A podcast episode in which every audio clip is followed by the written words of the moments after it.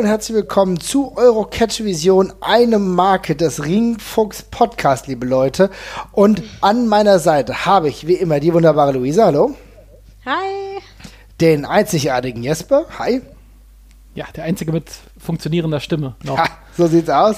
Ich bin der Marvin. Wir reden heute über das 16 Karat Gold, der 16 Karat Virus hatte uns mehrere Tage, mehrere Wochen befallen und jetzt reden wir darüber, was der Fallout davon war. Unsere Top 10 mehr oder weniger des Wochenendes werden wir besprechen. Ich bin froh, dass es bislang trotz unserer ja, Stimme, die so ein bisschen äh, schwierig klingt, noch der nicht der Coronavirus ist. Ja, hoffe ich mal zumindest, dass wir alle nur so lediert nur sind. Das Karat ja, genau, weil wir so viel geschrien haben. Und äh, wir haben unterschiedliche Ansichten gehabt bezüglich dieses Wochenendes. Wir haben versucht, die zusammenzuwerfen, haben eine Top 10 gemacht. Es gibt zusätzlich noch die eine oder andere Sache, die wir noch zusätzlich behandeln wollen. Am Ende wahrscheinlich. Wir werden nachher darauf noch zu sprechen kommen. Aber jetzt würde ich erstmal sagen, Du musst das anders verkaufen. Du musst sagen, dass wir alle Daten in den großen Ringfuchs Supercomputer geworfen haben. Der große Scott Steiner Algorithmus uns diese Tabelle erstellt, die jetzt final rausgekommen ist.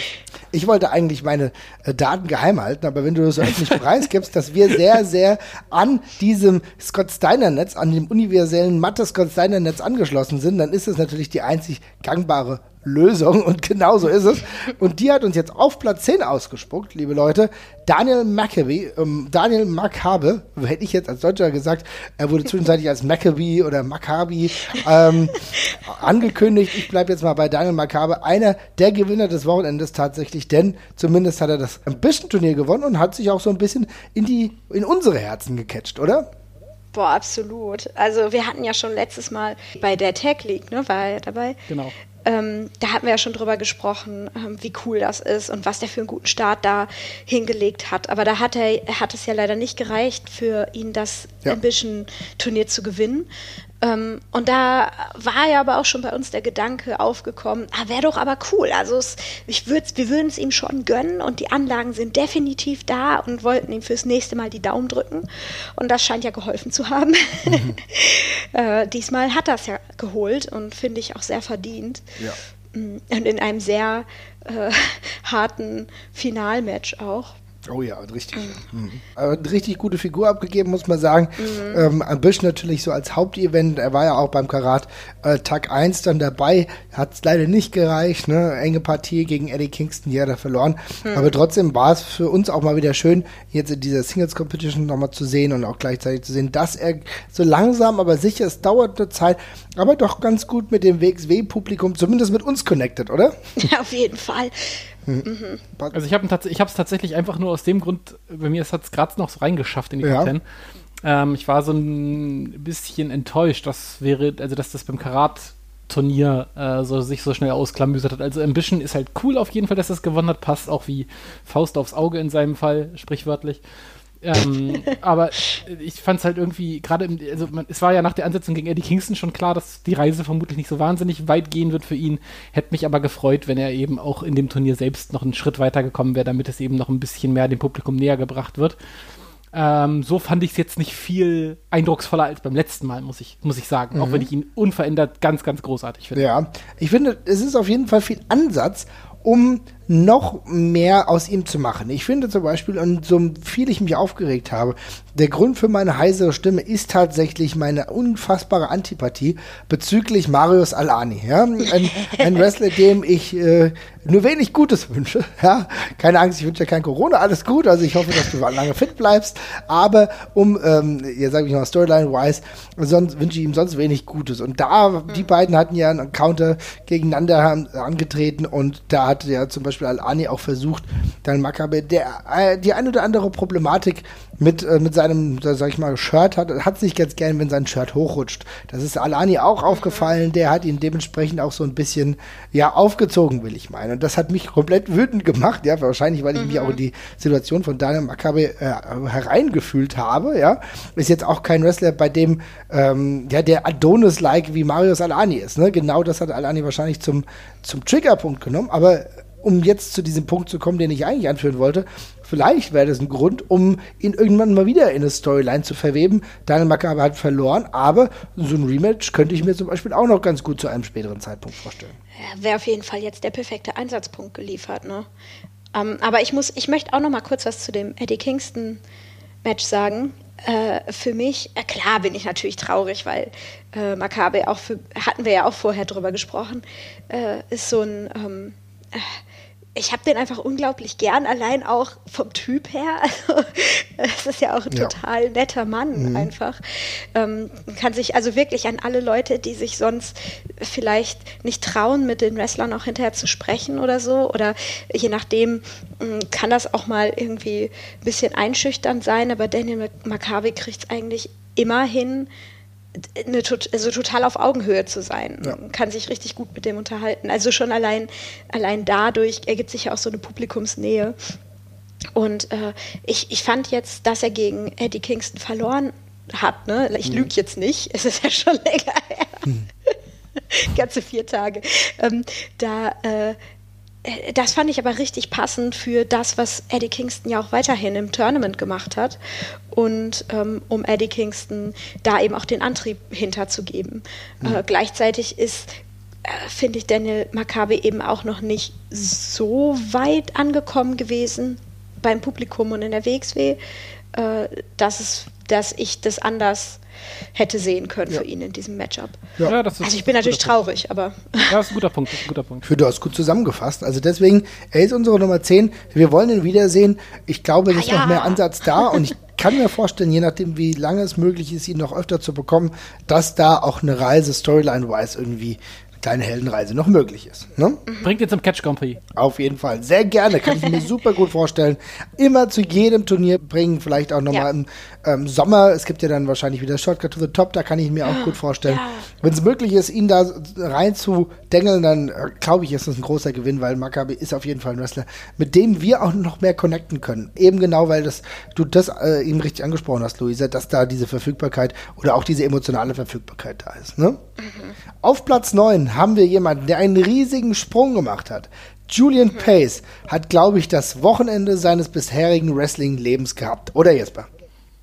Ja, äh, Breakthrough-Performance, wie man so schön sagt. Also, äh, wir haben immer gewusst, dass er, dass er da mitgehen kann ähm, und haben es uns immer gewünscht, dass er nochmal ein bisschen stärker in den Fokus rückt. Das ist jetzt mit ihm passiert und ich finde, er hat äh, total super abgeliefert in allem, was er gemacht hat an dem Wochenende hat man jetzt keinen Klassenunterschied mehr festgestellt, fand ich, äh, trotz der extrem äh, starken Gegner, mit denen er zu tun hat. Also mit Madigo ja. muss man auch erstmal auch erstmal mithalten und diesen und vor allem diesen gruseligen Finisher nehmen, das muss man auch erstmal schaffen. Ja. Äh, so, ähm, aber das war richtig, richtig cool und ich äh, freue mich zu sehen, wo die, wo die Reise da weiterhin geht. Also das war für mich äh, alles sehr, sehr schön zu sehen, alle drei Tage und ähm, ja, genau das, was ich wollte die Idee eigentlich, ne? Wir werden ja gleich noch auf das Match per se zu sprechen zu kommen, aber ihn mit so vielen Größen zusammenzustellen und dass er dann auch nicht qualitativ abfällt, sondern gleichzeitig das komplett annimmt und äh, eine Leistung zeigt, bei der ich an allen Tagen, ich kann mich auch an keinen Major Abfuck oder so erinnern, was immer mal passieren kann mhm. bei diesem Stil, bei dieser Schnelligkeit. Das war für ihn eine herausragende Performance. Ich glaube, das hat auch seine Karriere will ich sagen, auch wenn Stand jetzt natürlich nur, aber positiv beeinflusst. Ich glaube, es ist extrem gut darauf aufzubauen, oder Luisa? Wie siehst du das? Äh, auf jeden Fall. Also ähm, ich, ich kann mir jetzt auch vorstellen, äh, dass sowas hm, also Julian da in solche Matches weiterhin auch zu stecken in der Zukunft, ähm, auch noch mehr passieren wird, weil jetzt hat man ja auch ein ganz anderes Vertrauen. Also nicht, dass, dass man vorher ihm das nicht zugetraut hätte, äh, mit, mit lauter Lutschergrößen im Ring mitzuhalten, aber also jetzt hat man ja den absoluten Beweis bekommen. Und was ich eigentlich am allerschönsten dabei finde, ist, dass man ihm selbst auch richtig angemerkt hat, wie viel Spaß er dabei hatte, mal so tatsächlich Vollgas zu geben. Ähm, I see what you did there. ne, ne? Äh, und mal so richtig zu zeigen, also mal richtig alles rauszuholen. Weil es ja auch nicht immer, ähm, wir haben ja auch nicht so viele Highflyer oder Lucha-Style-Wrestler in der WXW, so im normalen Roster. Also ist es dann auch immer so eine Sache, gegen wen kann man das mal rauslassen? Wo kann man das mal so zeigen? Und mhm. man, äh, man hat ja, also da möchte ich auch gleich nochmal ähm, wenn wir über das Match an sich sprechen, nochmal drauf eingehen. Alle da hatten richtig viel Spaß auch dabei. Und ich finde, das hat sich auch aufs Publikum übertragen. Ja. Und ich gönne sowas auch dem Julian total. Ja, wie du vollkommen sagst, also ähm, wir gönnen es ihm alle und wir freuen uns, denn das war dieser Spot, von dem du gedacht hast, dass er es, wenn alles super läuft, ausfüllen kann. Und er konnte es ja. ausfüllen und er hat eine, also ich glaube, es war auch super. Ich meine, wir hatten ja zwischenzeitlich mal darüber nachgedacht, ne? Davor, vor dem Karat turnte jetzt vielleicht noch Heal gegen Leon. Ja, ne? genau. Es hätte ja durchaus möglich sein können, weil Storyline-wise hätte es ja Sinn ergeben. Aber dass er noch Facebook gerade auch zu diesem Turnier hat super gepasst, denn er hat eine tolle Performance abgeliefert und wir waren alle froh, dass wir ihn auch die ganze Zeit beklatschen konnten. Mhm. Also ich finde eine richtig schöne Sache. Ich hoffe, er hat öfter die Chance, noch gegen andere Highflyer so zu gehen.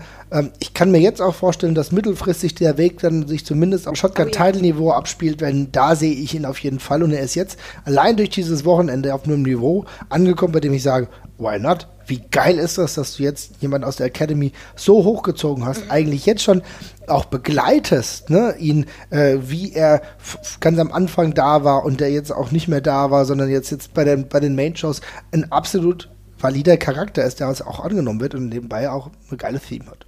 Jawohl. Genau. Platz 8 ich finde es sehr schön, Jesper, wie du es zusammengefasst hast. Der, der fantastische Lucha-Bums an Tag 3. Es war ein wildes, es war ein wildes Match. Ich wollte es genau so sagen, weil besser kann man es tatsächlich nicht ausdrücken. Äh, Bandido, Jeff Cobb und Julian Pace gegen Black Taurus Hector, also der Hector, der ja auch vor kurzer Zeit erst sein Debüt gefeiert hat innerhalb der WXW, und Puma King. Es war genau das, was wir gedacht haben, okay, wenn sie dann alle ausgeschieden sind, dann geht es gegeneinander. Aber es hat super gepasst. Ich habe mich unfassbar gut unterhalten gefühlt. Ich glaube, an Tag 3 hat es auch hier ziemlich jedem die, ja, die Schuhe aus den Socken gezogen. Boah, total. Auch sogar, also wir hatten ja schon drüber gesprochen, hm, äh, hat es ja jetzt gerade gesagt, dass äh, man sonst ja auch immer erwartet, irgendwie bei gerade so schnellen Matches mit so vielen Leuten, mh, hm, dass da mal irgendwie was daneben geht oder so oder, oder nicht ganz so glatt läuft. Aber ich kann mich jetzt nicht daran erinnern, dass es da irgendwie was Ausschlaggebendes gab. Es war einfach so ein Hochgeschwindigkeitsmatch mit so vielen Wow-Momenten mittendrin, aber auch ruhigen, kurzen Momenten. Also ich, ähm, normalerweise passiert es ja oft, dass gerade mit so vielen Teilnehmern Matches dann sehr mh, mm, ja, jeder macht halt so sein Ding. Genau, ja, ja. Genau. Äh, nacheinander. Lucha, Lucha Rules äh, setzen ja schon voraus, dass es flüssiger generell wird, so ja. im Ablauf. Aber ähm, das war ja wirklich total flüssig und selbst äh, ähm, Hector, äh, wo ich erst so dachte, hm, was macht der da jetzt in der Zusammenstellung? Ähm, äh, der hatte aber auch seine Momente. Ja. Wo es auch wichtig war, dass er in diesem Match war. Also es, es griff irgendwie da auch noch alles zusammen. Das war jetzt nicht nur tolle Lucha-Spots und alle wirbelten rum und flogen durch die Gegend.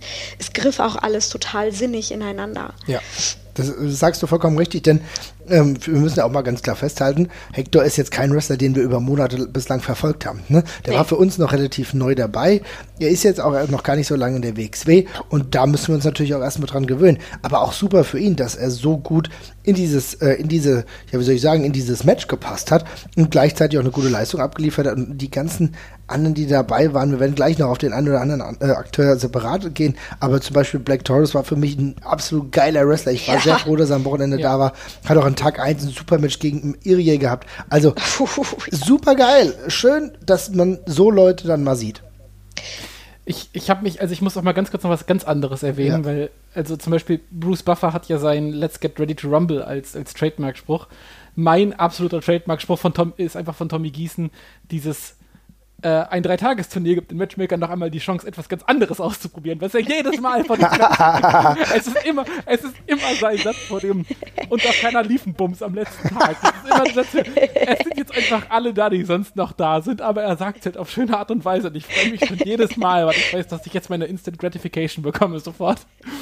Äh, ganz großartig könnte man ja auch als Match, also quasi als Matchbezeichnung nehmen, schon fast. Ja, so dieses, ja genau. Den gesamten Satz. Ja. Ohne Mist, das sollte das nicht mal machen, dass große Tommy Gießen äh, ein Dreitagesturnier gibt, den Matchmakern Zeit mal etwas anderes zu probieren. Das wäre sehr, sehr geil. Ich würde mich ansonsten einfach nur äh, komplett anschließen. Das war äh, exakt also das, das Witzige ist, dieses Match ist auf irgendeine Art und Weise immer dasselbe, was an der Stelle kommt. Das ist ja wirklich immer doch mal, dass wir rotzen doch mal alles raus und drehen den Lautstärkeregler noch mal komplett auf vor dem Finale. Und dabei wird es aber gefühlt jedes Jahr qualitativ besser, was witzig ist. Äh, und von dem, von dem, was im Ring gezeigt halt einfach immer noch eine Spur geiler. Und ähm, nochmal besonders cool jetzt, dass mit Julian Pace und äh, Hector, den ich jetzt auch noch nicht sonderlich gut kenne, äh, nochmal zwei eigene Leute mit im Kader waren, die da nicht rausgefallen sind, bei der ihre Rolle gespielt haben. Und das war wieder geil, das war wild und das war völlig bescheuert. Also genau das, was man da will an der Stelle. Muss man wirklich sagen. Mhm. Ich, ich, es gibt vielleicht noch ein Highlight, was ich noch hervorheben möchte, weil ähm, es, es, gab mittendrin irgendwie einen Moment, äh, wo Jeff Cobb alle mehr oder weniger aus dem Ring geworfen hatte. Und äh, als sie dann wieder reinkamen, ähm, hatten er und Julian Pace so einen Moment äh, im Ring, wo sie so ihre Stirn aneinander gelegt mhm. hatten. Mhm. Und äh, das irgendwie hat mich das total gefreut zu sehen, weil wenn ich das richtig in Erinnerung äh, habe, da gab es doch jetzt auch irgendwie so, es war sowieso gerade Thema, meine ich, ähm, auf irgendeiner Preisverleihung ähm, ging das durch die, durch die Pressen, Social Media Pressen sozusagen. Äh, ähm, das ist so ein Zeichen der, Ehr, äh, der äh, ja nicht unbedingt Ehrerbietung, aber so der des, des Respekts gegenüber der anderen Person auch war. Und das war irgendwie auch für mich total schön zu sehen, dass, dass Julian Pace diesen Respekt gezollt bekommen hat für das, was er da ja da auch äh, ordentlich mitgeholfen hat, auf die Beine zu stellen in dem Match.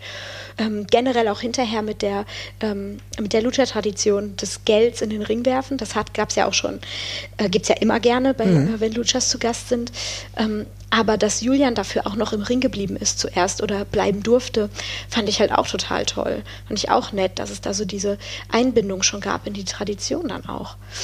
Ja, finde ja. ich auch. Also kann ich nur, kann ich nur zustimmen, fand eine schöne Sache. Äh, für mich tatsächlich am Anfang irritierend, ja, weil ich das gar nicht mehr so im Kopf hatte tatsächlich. Ne? Für mich war in dem Moment gar nicht so, okay, was passiert da jetzt? Und dann, na klar, hast du es auch so vernommen und dann waren sie auch selber. Ich glaube, wie viel kam am ersten Abend kamen, glaube ich, 300 Euro ähm, oh. zustande, was natürlich eine echt ordentliche Summe ist dafür, dass du jetzt halt ähm, ja äh, ein bisschen Kleingeld gesammelt hast. Aber es war nicht nur Kleingeld, waren wohl, wohl auch ein paar Scheine.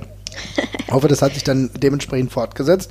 Aber eine schöne Sache und auch eine ja, Ehrerbietung und auch eine Respektsbekundung der Fans nochmal äh, neben dem Klatschen und neben den wirklich Standing Ovations, denn das war genau der Fall. Auch die Leute, die ge gesessen haben, haben sich dann aufgestellt und haben dann das Match gefeiert. Ja, Bombe auch, ne? Mhm. Also spätestens, du standst ja sowieso schon auf den Füßen weil du so viel Energie damit gekriegt hast. Ne? Also mhm. hätte ich nicht gestanden, ich wäre auch aufgestanden, allein mhm. weil man dann so dabei war. Ne? Ja, also eine schöne, schöne Sache. Ich kann wirklich jedem nur empfehlen, der vielleicht ein WXW Now-Abo hat, äh, da mal reinzugucken. Denn es ist im Endeffekt, wie, wie es ist, man sollte sich das definitiv mal angeguckt haben. Es ist ein unfassbares Fun-Match. Es macht großen Spaß und es ist, äh, du hast ja jetzt auch sogar die Entrances dabei, ne? was du ja früher nicht hattest. Du kannst dieses Match komplett angucken von vorne bis hinten und hast ein gutes Gefühl dabei. Yes. Genau. Auf Platz 7 haben wir Rotation ähm, sein Outing am kompletten Wochenende und natürlich in Klammern auch noch Eddie Kingston gesetzt, denn das war jetzt auch so ein bisschen mein Ding, denn ich hatte beispielsweise äh, reingeschrieben, das Match zwischen Eddie Kingston und äh, The Rotation fand ich beispielsweise eine herausragende ja, Erzählung dieser Geschichte des Kleinen gegen den Großen, der Große, der der Rotation auch nicht so wirklich voll nimmt, der ihn so ein bisschen triezt, ähm, der aber immer wieder vielleicht die Möglichkeit lässt, dass Rotation doch erfolgreich ist, um ihn zwar am Ende trotzdem zu besiegen, aber du hast trotzdem eine sehr, sehr runde Geschichte erzählt und hast gleichzeitig es auch hinbekommen, Eddie Kingston durch dieses Match halt auch richtig weiter zu einem Heel zu etablieren, der für das Turnier auch gebraucht wurde. Und äh, Rotation hat auch wie, wie äh, Julian Pace an dem Wochenende einfach eine herausragende Show gehabt. Ja, ich kann tatsächlich nichts hinzufügen. Ja.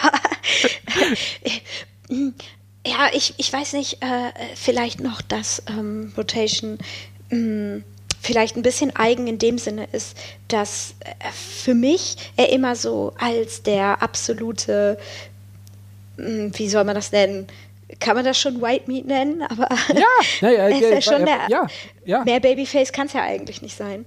Ja, und, und, und wenn wir ganz ehrlich und äh, ganz ehrlich, man kann, man kann mal sagen, eine Zeitweise konnte, äh, eine Zeit lang konnte man auch nicht mehr Jobber sein, als er in der mhm. WXW hatte. Also er war, er war, er war ja, der typische äh, äh, Underdog, der rauskommt, von dem du weißt, dass er auf die Schnauze bekommt und in der Regel auch verliert. Ja, und das hat sich halt innerhalb von, äh, von einem halben Jahr, dreiviertel Jahr jetzt komplett gedreht. Das ist eine komplett kranke Story. Also, mhm. und eine super schöne Story. Vor allen Dingen ja auch deswegen, weil ich immer so den Eindruck habe, gerade so diese straight-up Babyfaces kommen auch halt schwieriger an ähm, beim Publikum. Ja. Wenn du jetzt nicht irgendwo ansetzen kannst mit äh, oh, irgendwelchen dunklen Charakterfacetten oder so, mhm. die das Ganze ein bisschen ähm, spannender fürs Publikum machen, äh, sondern einfach nur gute Jungs, die Gutes tun wollen, sind schwieriger zu verkaufen, habe ich manchmal mhm. das Gefühl. Und gerade dann bei Rotation so einen Moment zu haben, der wirklich all das verkörpert. Äh, und lange Zeit konnte das eben oder wurde das auch nicht wertgeschätzt, in dem Sinne, dass er jetzt gewinnen, viel gewinnen konnte. Mhm. Und jetzt wandelt sich das. Also das freut mich doppelt nochmal, ähm, dass man jetzt da einen im, im Turnier ja auch hatte, hinter dem man wirklich ja auch restlos stehen konnte, ähm, als, als gemeinsamer Sohn der WXW fast schon. er legt es ja darauf an, ähm, so ein bisschen. Ja, ist natürlich schade, aber äh, dass er dann da verlor, verlieren musste. Aber wie du schon gesagt hast, ähm, für, für Eddie Kingston war das natürlich super, super, ähm, wie sagt man, äh, quasi noch, noch mal Benzin im Feuer. So, ne? Ja, exakt. Genau, war genau der Zunder, den er noch gebraucht hat. Das hat perfekt zusammengepasst. Ich habe auch, als das Match zustande gekommen ist, schon, schon gejubelt, weil es einfach der perfekte Fit ja. ist. Das ist alles das ist super so die Erzählung war halt auch einfach wunderbar, ne? Weil man ja. muss halt schon sagen, dass The Rotation Eddie Kingston insofern da auch wirklich gut zusammengespielt haben. Du brauchst es genau diese Erzählung, um Eddie Kingston auch für den weiteren Turnierverlauf nochmal zu schärfen, nochmal das äh, Gröbste irgendwie nochmal rauszustreichen, ne? Was Eddie Kingston in sich trägt, dann auch diese ganze, ja, wie soll ich sagen, äh, Eddie Kingston ja wunderbarer Heel, ne? Dass er das auch immer in den mhm. Promos nach seinen Matches nochmal ganz klar gezeigt hat, wie er, wie sehr er in dem Hass aufgeht, der auf ihn übergeht, ähm, äh, von den Fans aus. Also genau dieses, äh, dieses Gefühl hat er wunderbar vermittelt. Das konnte er aber halt, weil er so einen guten Gegner in der Rotation hatte, der, und das muss man auch sagen, im ersten Match äh, dieses Karats ja auch weitergekommen ist, ne? Der gegen mhm. Puma King gewonnen hat, äh, hat, was ja für Irre. ihn, glaube ich, auch eine riesen Karrieresache ist. Also insofern, ich glaube, hier gab es da nur Gewinner. Und bevor ich jetzt zur nächsten Kategorie äh, gehe, beziehungsweise zur nächsten Nummer, will ich euch mal was fragen, auch wenn wir das jetzt hier gerade so einstreuen, denn es gibt nicht nur Gewinner an diesem Wochenende und ein für mich nicht zwingend ein Gewinner, sondern eher wahrscheinlich in die Verliererrichtung geht für mich die Damendivision. Und jetzt will ich so mal ein bisschen reingehen, ähm, was wir nämlich mehrfach gefragt ui, ui. bekommen haben. Ja, genau, da müssen wir uns jetzt mal ein bisschen unterhalten, ganz kurz bevor es weitergeht. Äh, wir haben bei Twitter gefragt, habt ihr noch, äh, habt ihr noch Meinung, habt ihr noch Fragen an uns? Und da hat zum Beispiel der der transkodiert hat gefragt, ähm, was muss WXW beim Damenwrestling anders machen, damit es wieder mehr gelobt wird? Und in die ähnliche Richtung geht der Respect My Bird, der auch gefragt hat, wie sieht's aus? Problemkind Damendivision, ja oder nein? Liebe Leute, ähm, Luisa, vielleicht fängst du an. Wie siehst du das? äh, also die zweite Frage kann ich ganz einfach beantworten. Würde ich sagen, absolut Problemkind. Mhm. Ähm, eigentlich auch schon von fast von Anfang an gewesen. Ähm, sicherlich durch unterschiedliche Faktoren, die nicht unbedingt alle immer bei der WXW zu finden sind. Ähm, aber äh, kleiner Tipp vielleicht, wie man den Status ändern könnte, äh, um das Gespräch mal ins Rollen zu bringen, wäre auf jeden Fall, wenn ihr eine Frauendivision habt, dann lass doch mal die Männer da raus. Also die haben doch ihre eigene Division. Und wir haben jetzt mal geguckt in der, in der momentanen Storyline, die da abläuft mit Kelly und, ähm, und Amal und Melanie mhm. und so weiter, ähm, hast, hat man drei Frauen und ähm, Moment, lass mich nachzählen, Levaniel, äh, AJ, Kevin, Carsten hängt da auch noch oder hing da auch noch mit drin. Mhm. Ähm, also das sind auf jeden Fall schon mal vier Männer, die bei jedem Frauenmatch anwesend sind, mehr oder weniger für eine gewisse Zeit. Ähm, da da sage ich jetzt einfach mal, muss das denn sein? Also ähm, ich, ich würde mich einfach allein schon freuen, wenn Storylines für die Frauen in der WXW auch mal funktionieren könnten, ohne großen, großen Einmisch von, von der Männer-Championship-Seite. Mhm. Finde ich ein absolut valides Argument. Also denn ganz ehrlich, auch Carsten Beck in der Storyline, die er zum Beispiel mit Amal hatte, hat das ja. mir jetzt nicht wirklich viel gebracht. Ja, nee. es hat auch sie, glaube ich, nicht wirklich viel weitergebracht. Oder Jesper, bin ich da auf dem falschen Trip?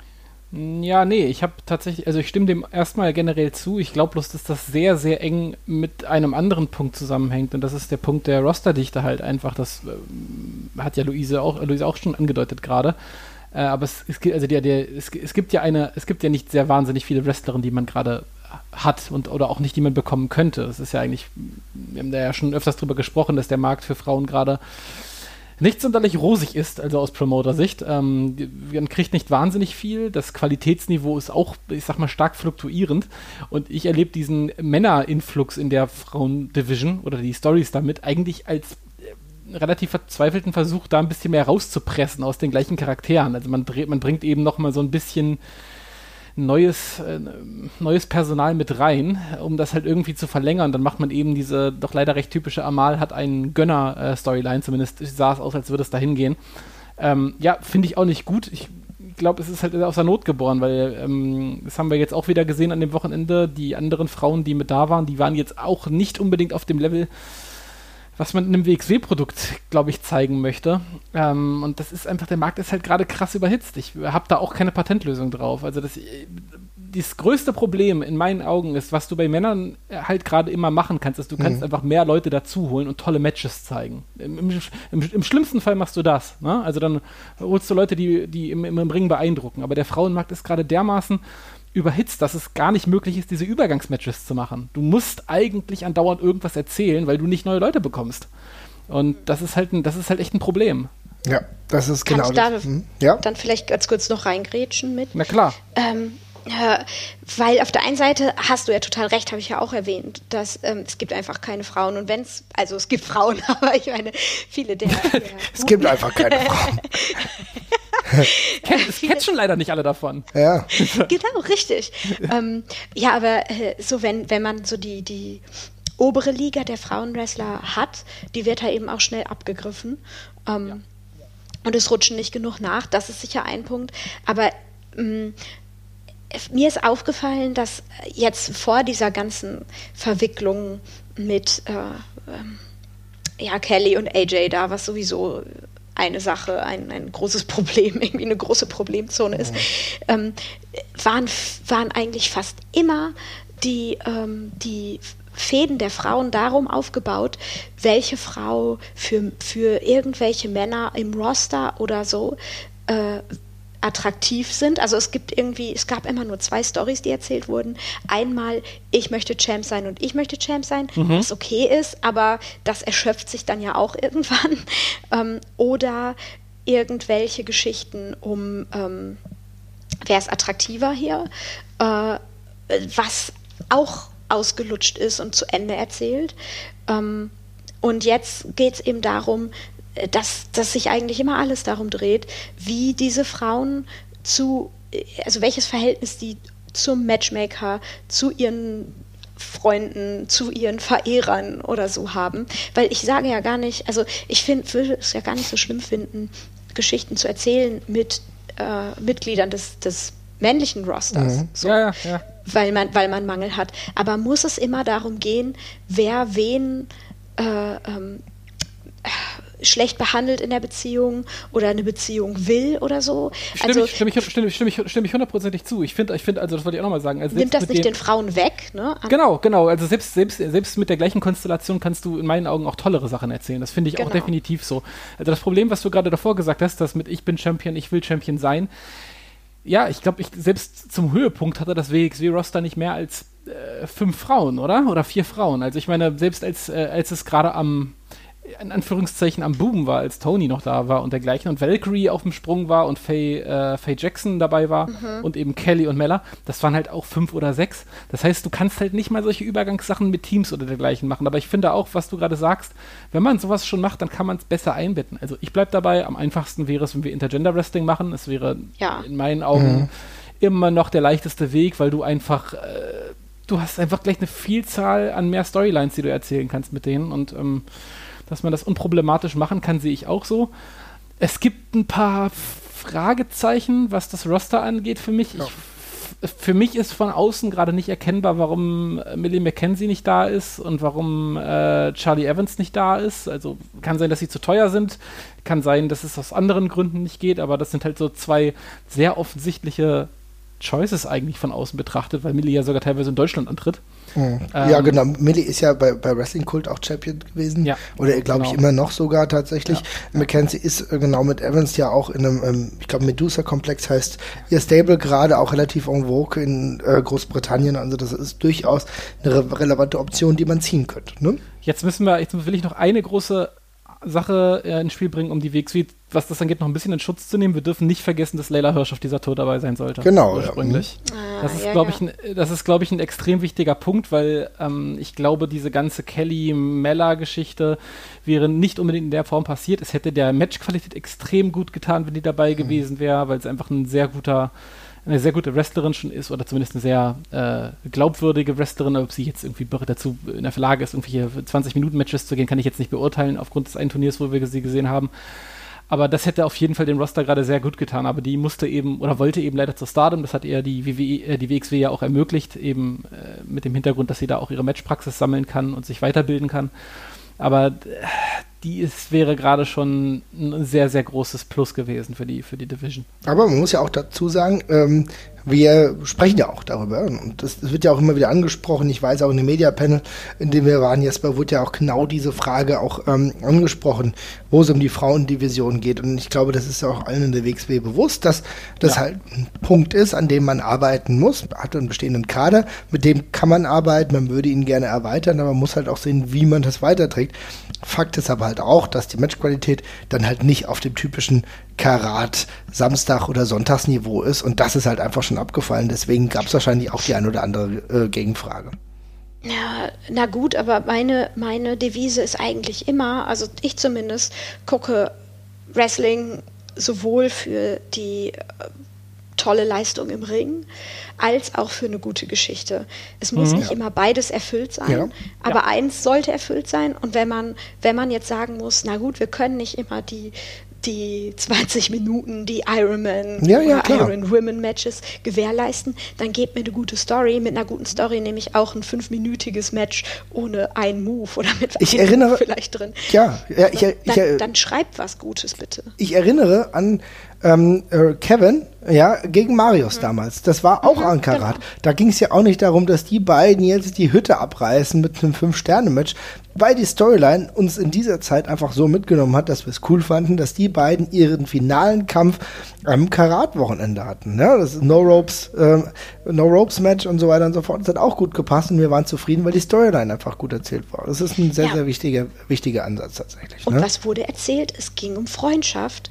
Und da wollte ich jetzt auch noch mal sagen, die, ähm, die der Ansatz mit, mit Mella und Kelly jetzt am, am, in der derzeitigen Storyline fand ich eigentlich, das hat mir für einen kurzen Moment Hoffnung gegeben, äh, dass ich dachte, die beiden bilden jetzt ein Team zusammen, zu zweit irgendwie, weil ähm, sich da ja auch so die, eine Freundschaft abzeichnete äh, untereinander. Aber dann hängen da eben ihre Jungs noch mit dran immer gewesen. Mhm. Äh, obwohl ich finde, dass die beiden alleine, ähm, wenn einfach nur die Motivation gewesen wäre, wir helfen uns jetzt gegenseitig, ja. ähm, weil wir Freunde sind oder Fragezeichen, wir werden Freunde durch dieses, durch diese Un Unfairness sozusagen, der wir hier ausgesetzt werden oder auch ein blödes, einfach Pech mit der Verletzung.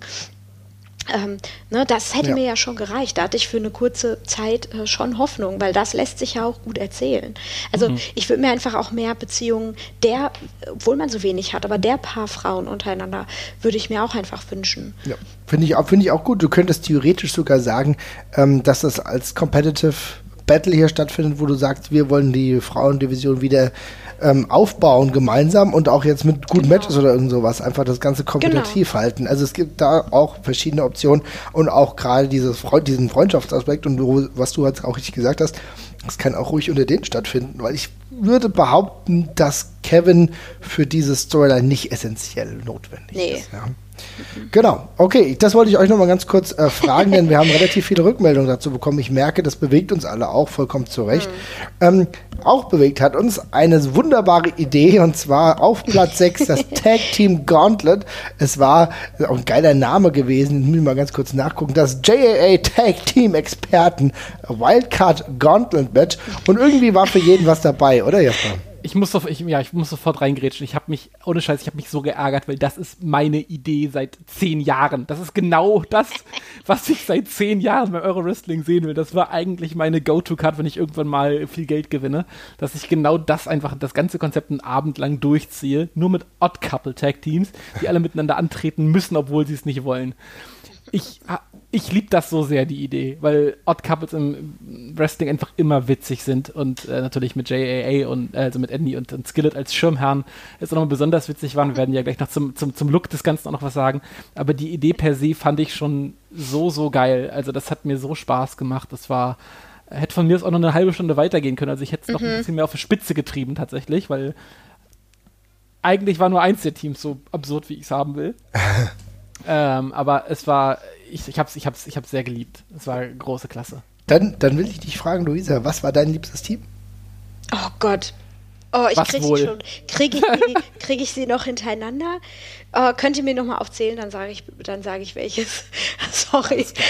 Und zwar, das waren ähm, Avalanche und Black Taurus, ja. Ridgway und Scotty Davis, Julian Pace und Puma King, Leon von Gasterin und Lucky Kid, und Norman Harris und Tarik und natürlich DJ Hyde und Levaniel.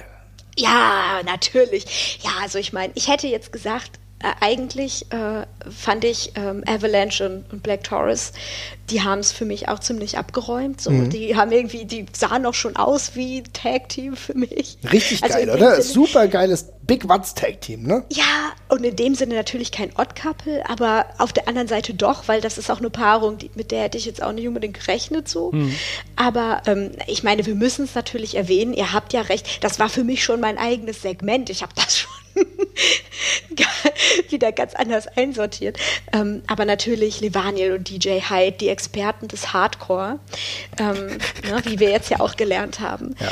Äh, waren ja das absolute Highlight. Ah, beste, beste Promo. Ähm, DJ Hyde war ja am Wochenende da, weil ähm, die CCW war äh, beim Showcase Genau. Mhm. Am Samstag. Und da ähm, war er dann selber nochmal im Ring und hatte auch einiges nochmal anzukündigen. Ja, das kann man so sagen. auch wenn er es falsch angekündigt hat, tatsächlich. sieben, sieben Shows in neun Städten an 24 Daten gleichzeitig quasi.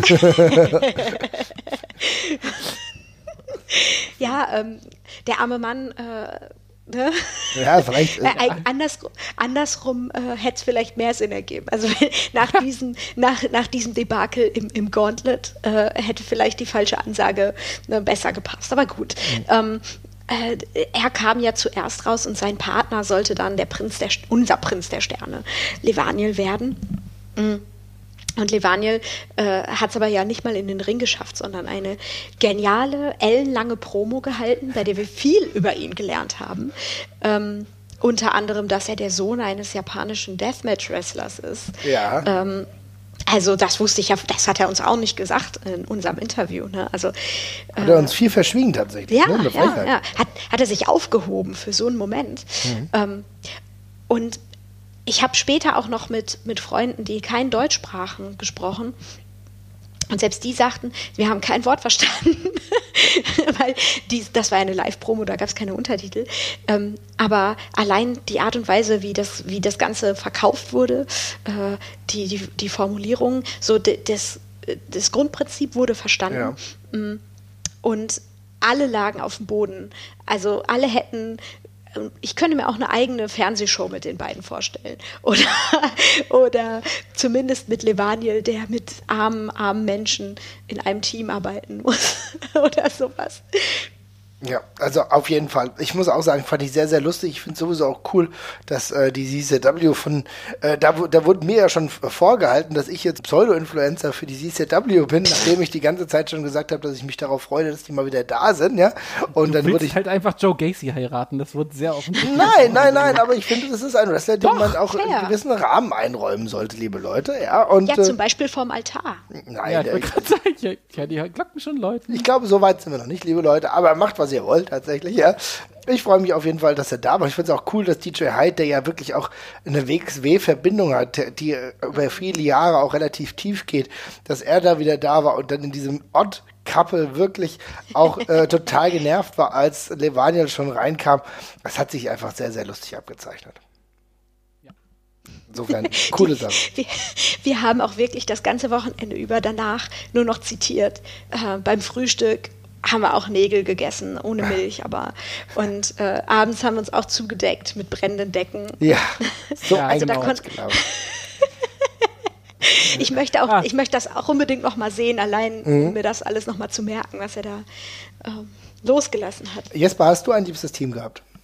Ja, es ist auf jeden Fall Levaniel und DJ Hyde gewesen, gar keine mhm. Frage. Aber in einer perfekten Welt wäre natürlich noch David Starr und Walter rausgekommen. das stimmt, das stimmt. Das wäre natürlich wirklich der Wahnsinn gewesen, auf jeden Fall. Ähm, muss auch sagen, äh, was mir natürlich auch sehr, sehr gut gefallen hat, das hatte ich dann zwischenzeitlich auch getwittert, ähm, allein das äh, Design, ja, ein, ein wunderbares Design dieses, mhm. dieses Logos von JAA Tag Team Experten Wildcard äh, Gauntlet. Ähm, vielleicht kommt noch das Shirt raus. Ich kann es mir gut für die Sommermonate vorstellen. Ich ich würde es auf jeden Fall feiern und würde es kaufen tatsächlich. Meint ihr Rücken- und Vorderteil bedruckt dann? Weil das ist ja schon, da hat man schon viel zu sagen. Mit ich glaube auch. Es geht so quer, es verläuft einfach quer.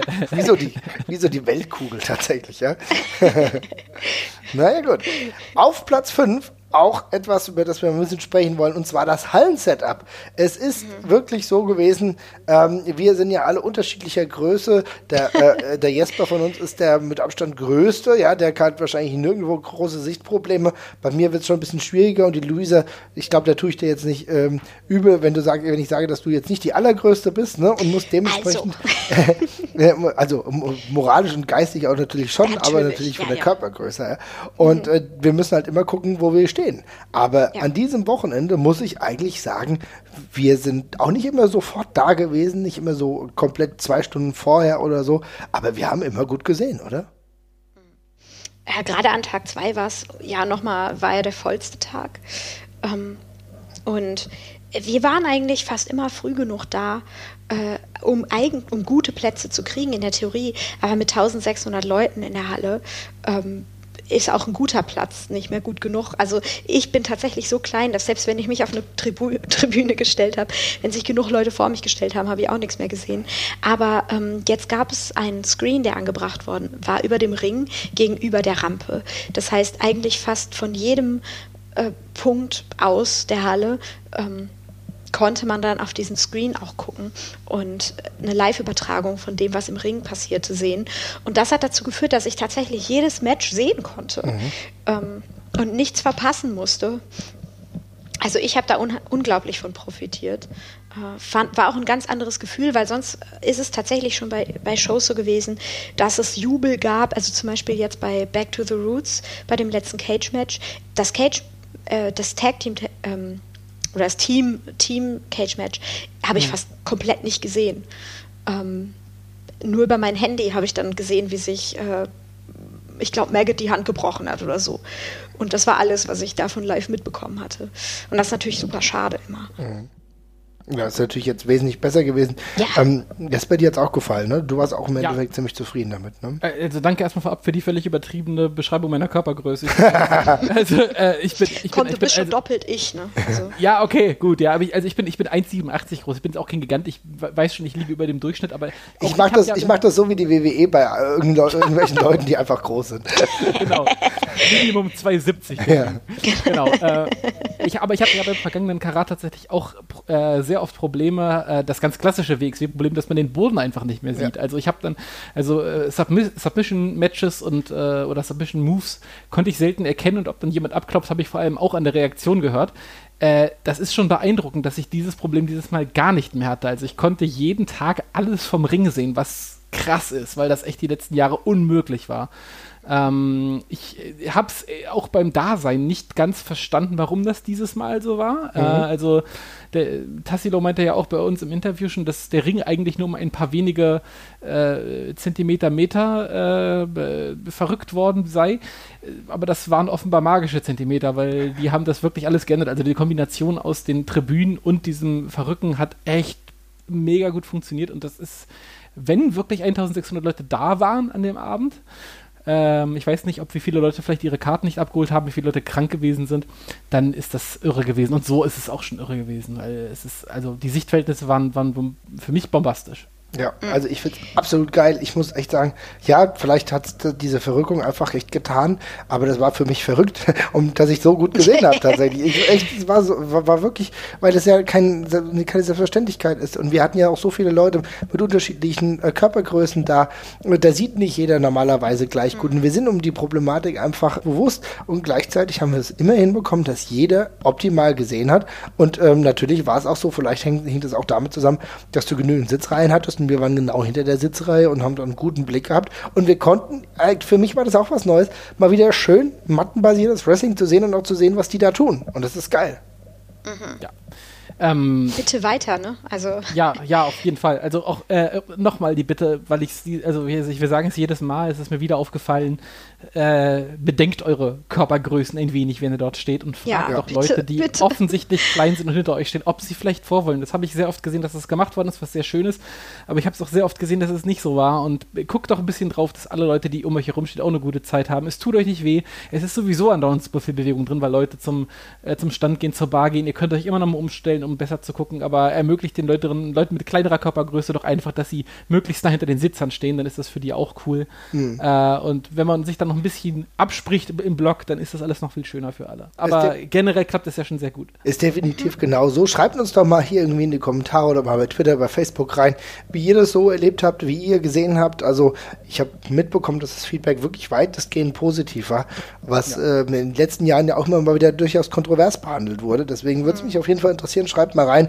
Wir waren irgendwie eine Gang von roundabout 15 Leuten, die halt echt alle gut gesehen haben. Und äh, auch weil wir genau das halt, dieses Spiel, sag ich mal, beherzigt haben super, super Sache. Ähm, äh, aber auch, wir müssen auch noch was anderes sagen. Du hast ja. eben schon angesprochen, Luisa. Es ist ja nicht nur die Sicht gewesen, sondern wir haben diesen ähm, Titan schon, wollte ich schon sagen, also diesen Bildschirm gehabt, bei dem Leute dann auch, und das ist ja auch geile Idee eigentlich, ne? Ich habe es jetzt nicht so in Anspruch genommen, weil ich meistens einfach gerade raus äh, hingucken konnte, aber gerade für die Szenen, wo äh, außerhalb des Rings gekämpft wurde, war immer eine Livecam dabei.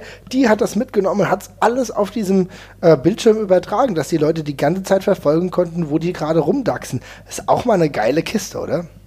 Mega cool. Richtig. Also ähm, das, wir hatten auch den Felix gefragt, äh, liebe Grüße an der Stelle, der meinte, dass da bis zu sechs Kamera-Angles gleichzeitig mit abgegriffen worden sind für den Live-Feed, die, äh, die, die, in der Halle unterwegs waren.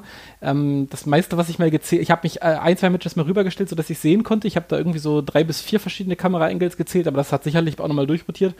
Ähm, das lief fast verzögerungsfrei in einer sauguten Bildrate. Mhm. Ähm, also das ist schon echt irre. Ähm, der Patrick Strübbe hat uns noch erzählt, äh, dass das wohl teilweise von den Leuten von Smash Wrestling durchgeführt worden ist. Ähm, ich weiß nicht, ob die nochmal besondere Expertise damit reingebracht haben, aber das war ein krasser Benefit und echt mega cool umgesetzt. Ich hoffe, ich hoffe, sehr, sehr, dass man das in Zukunft auch wieder bei so größeren Events äh, machen kann. Also zumindest für Karat. Ich glaube, ist das auf jeden Fall eine Innovation, die nicht mehr verloren gehen sollte, denn es ist ein absoluter Mehrwert.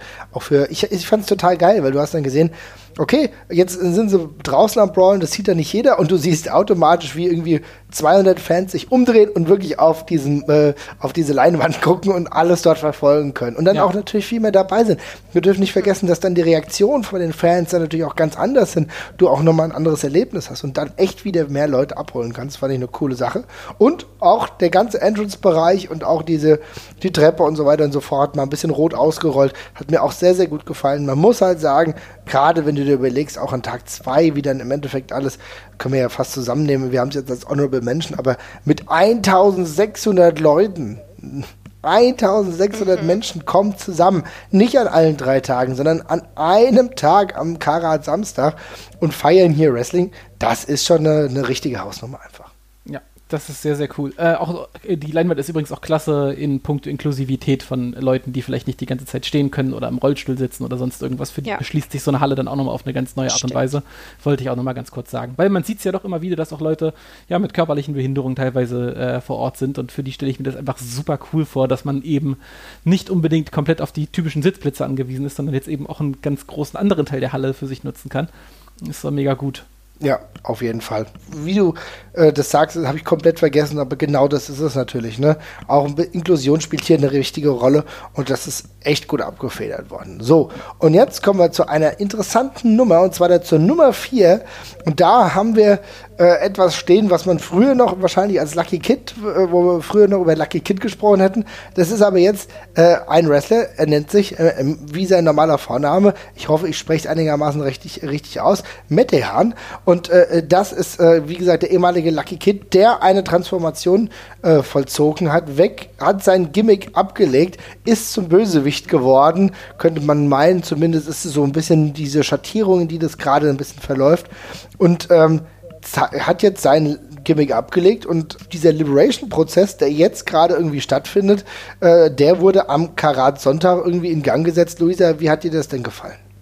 Boah, Hammer. Also ich hatte es tatsächlich auch auf ähm, für mich als das für mich das Beste, mhm. der beste Moment, mein Lieblingsmoment am, vom ganzen Wochenende war es. Haben wir immer hinterher nochmal gesagt, hat sie auch gefreut. Ähm, uns hat er nicht angeschrieben. Zum Glück. Aber eine irre Promo. Äh, war einfach total schön zu sehen. Wir hatten mh, hm, sowohl privat als auch hier im Podcast ja auch schon öfter angesprochen. Was ist mit Lucky Kid, dem Charakter, los? Also, was passiert da irgendwie? Ist der Wind raus? Ähm, wohin soll es gehen überhaupt? Und ähm, hatten schon ein bisschen gebangt was passiert und hatten auch hier schon über diese ganze Augen. Thematik gesprochen, die sich schon ein bisschen ankündigte. Was, was ist das? was ist da los? Das hat sich dann am Wochenende aufgeklärt, ähm, tatsächlich am letzten Tag, sodass es gibt ja immer das Karatgeheimnis, was gelüftet wird, habe ich das Gefühl, am Wochenende. Und ähm, ich, ich war mhm. erstmal total von den Socken gehauen von, äh, von der Promo, ja. ähm, die Methan gehalten hat. Ähm, weil das war ja auf einem, zu einem Zeitpunkt im, im, am Tag, wo vielleicht einige, zumindest wir untereinander, ein bisschen verwirrt waren, nicht ganz so begeistert von der Wendung der Ereignisse. ähm, er hatte ja quasi ein Match oder zumindest das Ende eines Matches unterbrochen. Mhm bei dem wir ja auch schon so ein bisschen, hm, wir waren nicht so ganz dabei. Kann, kann, man, kann man ruhig sagen, weil genau, das ist, es, ging, es ging um den Shotgun-Title im Endeffekt, ne? genau. ne? Und wir haben halt gedacht, geil, One-on-One, -on -one, coole Sache. Ähm, zwei Wrestler, die wir echt, glaube ich, immer noch sehr cool finden. Ja. Äh, wie gesagt, äh, äh, warte mal. Avalanche gegen Ilya und äh, da haben wir gedacht, okay, ganz cool und dann plötzlich kommt äh, die Ringkampf-Theme und du denkst, na, okay, was passiert da jetzt? Und dann kommt ähm, Axel Tischer bzw. Alexander Wolf raus. Er sichert sich dann sogar den Titel. Ähm, ich glaube, hat uns nicht komplett mitgenommen, um es mal so zu sagen. Ja, ich glaube viele, ich habe auch viele kritische Stimmen aus Großbritannien gehört, die das auch nicht so wirklich gefeiert haben. Und dann haben wir gedacht, okay, naja, irgendwie so ein kleines Meh. Ne? Natürlich cool, dass er wieder da ist, aber Alexander Wolf vielleicht auch nicht derjenige, der unglaublich viele Leute abholt. Aber als dann wirklich Lucky reingekommen ist, und der ist ja nicht der Erste gewesen, sondern man muss auch äh, dazu sagen, da sind erst zwei andere. Das ist die Gruba Nasi, mhm. die normalerweise unter anderem auch bei der GWF ihr Unwesen treibt und auch bei der Academy schon war. Und und ähm, Alexander Wolf angegriffen hat. Und dann haben wir gedacht, okay, aha, aha. Und dann sehen wir das Auge, ne? Und das Auge, okay, denken, aha, das Auge kommt uns aber von den Lucky Matches bekannt vor. Ja, und dann plötzlich ist er da. Es sieht eher so aus, als würde Lucky damals, ja, hieß er noch Lucky, äh, Alexander Wolf helfen wollen. Nein, natürlich wird dann der Turn gemacht. Mhm. Ähm, und dann ist er eine dieser drei, dann kann man sagen. Für mich ne, ein richtig cooler Moment. Ich kann dir da vollkommen nur zustimmen. Für mich war die Promo absolut herausragend. Ich habe die Erzählung komplett auch gefühlt in dem Moment. Es war für mhm. mich so mhm. wirklich ein leichter Vier-Blocks-Moment für all diejenigen, die die Serie vielleicht gesehen haben, die äh, Berliner Serie, wo es auch viel um Identitäten geht, ne? Mhm, Und wo es genau. auch viel darum geht, sich selbst zu finden, deswegen er nimmt seinen Namen jetzt wieder und äh, Lucky legt er ab und so weiter und so fort, um jetzt herauszufinden, wer er auch wirklich ist. Das fand ich einfach eine extrem starke Erzählung. Ich fand beispielsweise auch, wie er aussah, also der Look von ihm fand ich herausragend, ja. Mhm. Ähm, er sah aus, äh, es hatte komplett diesen Four-Blocks-Charme und äh, als ich als Fan dieser Serie habe das natürlich komplett gefressen. Jesper, wie war denn das bei dir so? Also ab dem Moment, als er rausgekommen ist, fand ich alles gut, aber ich kann mich nicht momentan ganz erwehren, das auch ein bisschen bescheuert zu finden. Äh, weil ich mich nach wie vor wundere, warum Lucky Kid äh, freiwillig dann drei Matches verloren hat und auch ja. seine Karat-Teilnahme abgegeben hat. Das finde ich nach wie vor sehr komisch. Ja. Ähm, da Wür hadere ich gerade noch sehr mit. Würdest du mir aber vielleicht das geben, dass das vielleicht sogar sich noch erklärt in Zukunft? Weil es könnte ja sein. habe auch schon Dann, eine Idee. Mhm.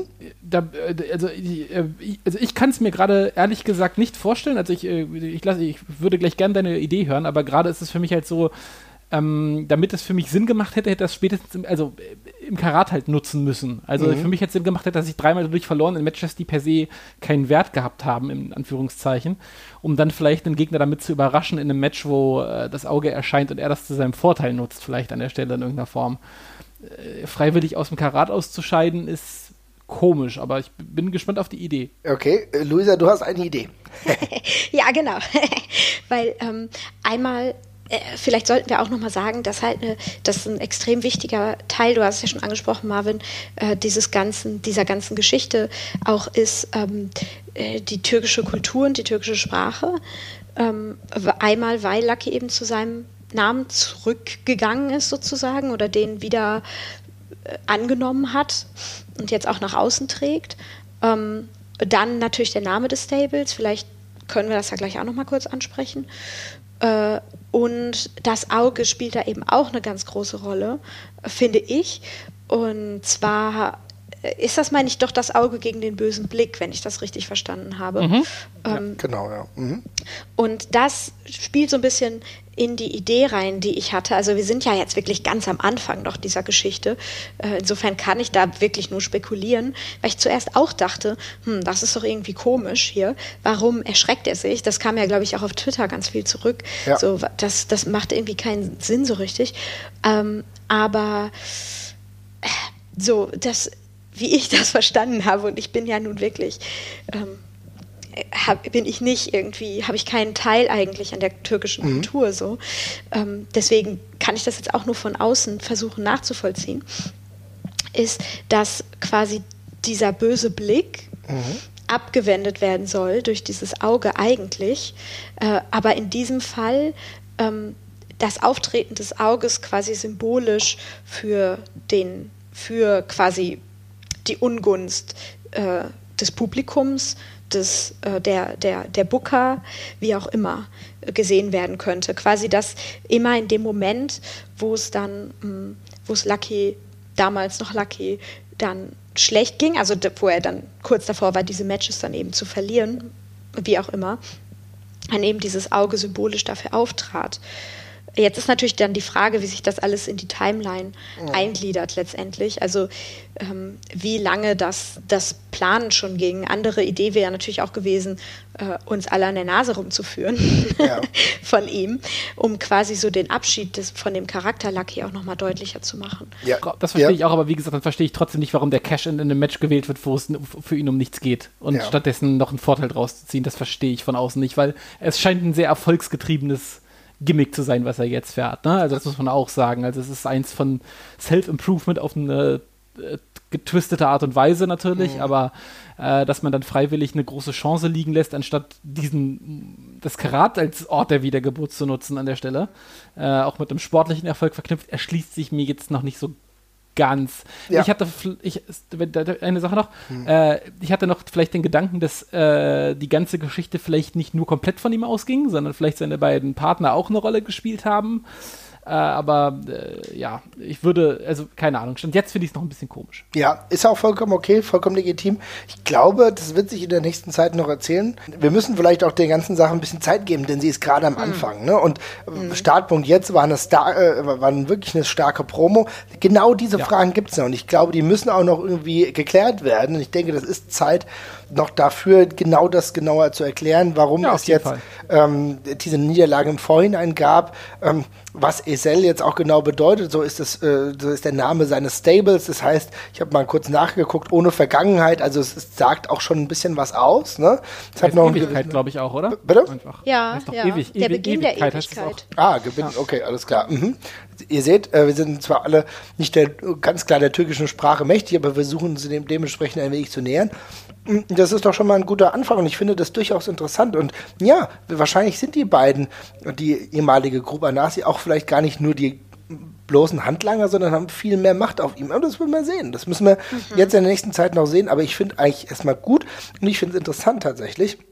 Denn Luisa, weißt du noch, ich glaube, wir hatten am Samstag mal darüber gesprochen und ich weiß gar nicht, ob ich glaube, ich hatte das auch mit dir besprochen, wo ich da gesagt habe, am Ende ist er es selbst mit dem Auge. Ja, ne? ja, genau. Wo ich dann gesagt habe, am Ende ist er es irgendwie selbst und tatsächlich hat sich das vielleicht jetzt sogar auch dementsprechend Tja. aufgelöst, ja, weil natürlich ist es ein Twist und natürlich müssen wir dann jetzt einen Step gehen, um die Geschichte genauer zu erklären, aber genauso das mal zu machen, finde ich eine interessante Idee und ich hoffe, das ist eine Story, die weitergeht. Ich finde es halt krass, weil auf Twitter hat sich natürlich, ist echt ein bisschen was für Wrestling-Verhältnisse echt explodiert. Ne? Also muss man schon mhm. sagen, ist wild gegangen in dem Moment. Ne? Also da habe ich dann die WXW 16 Karat äh, Hashtag-Tweets, die sind echt da in dem Moment durch die Decke gegangen. Natürlich aber auch mit der Kritik von vielen Engländern, die das in dem Moment nicht so verstanden haben und die aber genau, genau, genau aber auch die gleichen Kritikpunkte beziehungsweise Fragen hatten, wie du, Jesper, äh, wie du sie auch formuliert hast.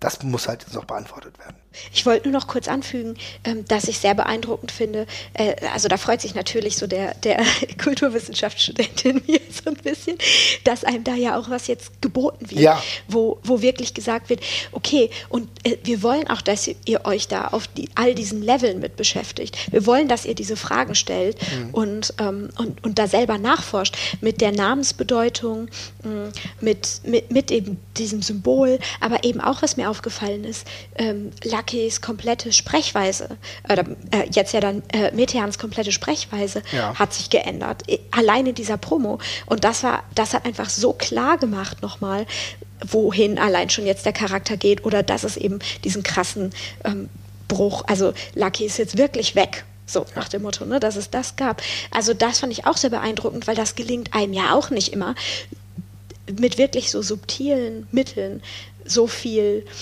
Neues zu machen im Prinzip. Ja. Ich genauso. Ja. Kann ich wunderbar darauf aufbauen an der Stelle tatsächlich, mhm. weil ich hoffe auch einfach, dass der, also weil ich habe mir bei einem Turn gewünscht bei ihm, ich habe also ich habe sehr dafür gebetet, dass es nicht äh, häppchenweise passiert. Mhm. Ähm, sondern dass wir ähm, äh, neben einem Namenswechsel auch gleich einen Outfitwechsel bekommen und dergleichen und einen Alignmentwechsel.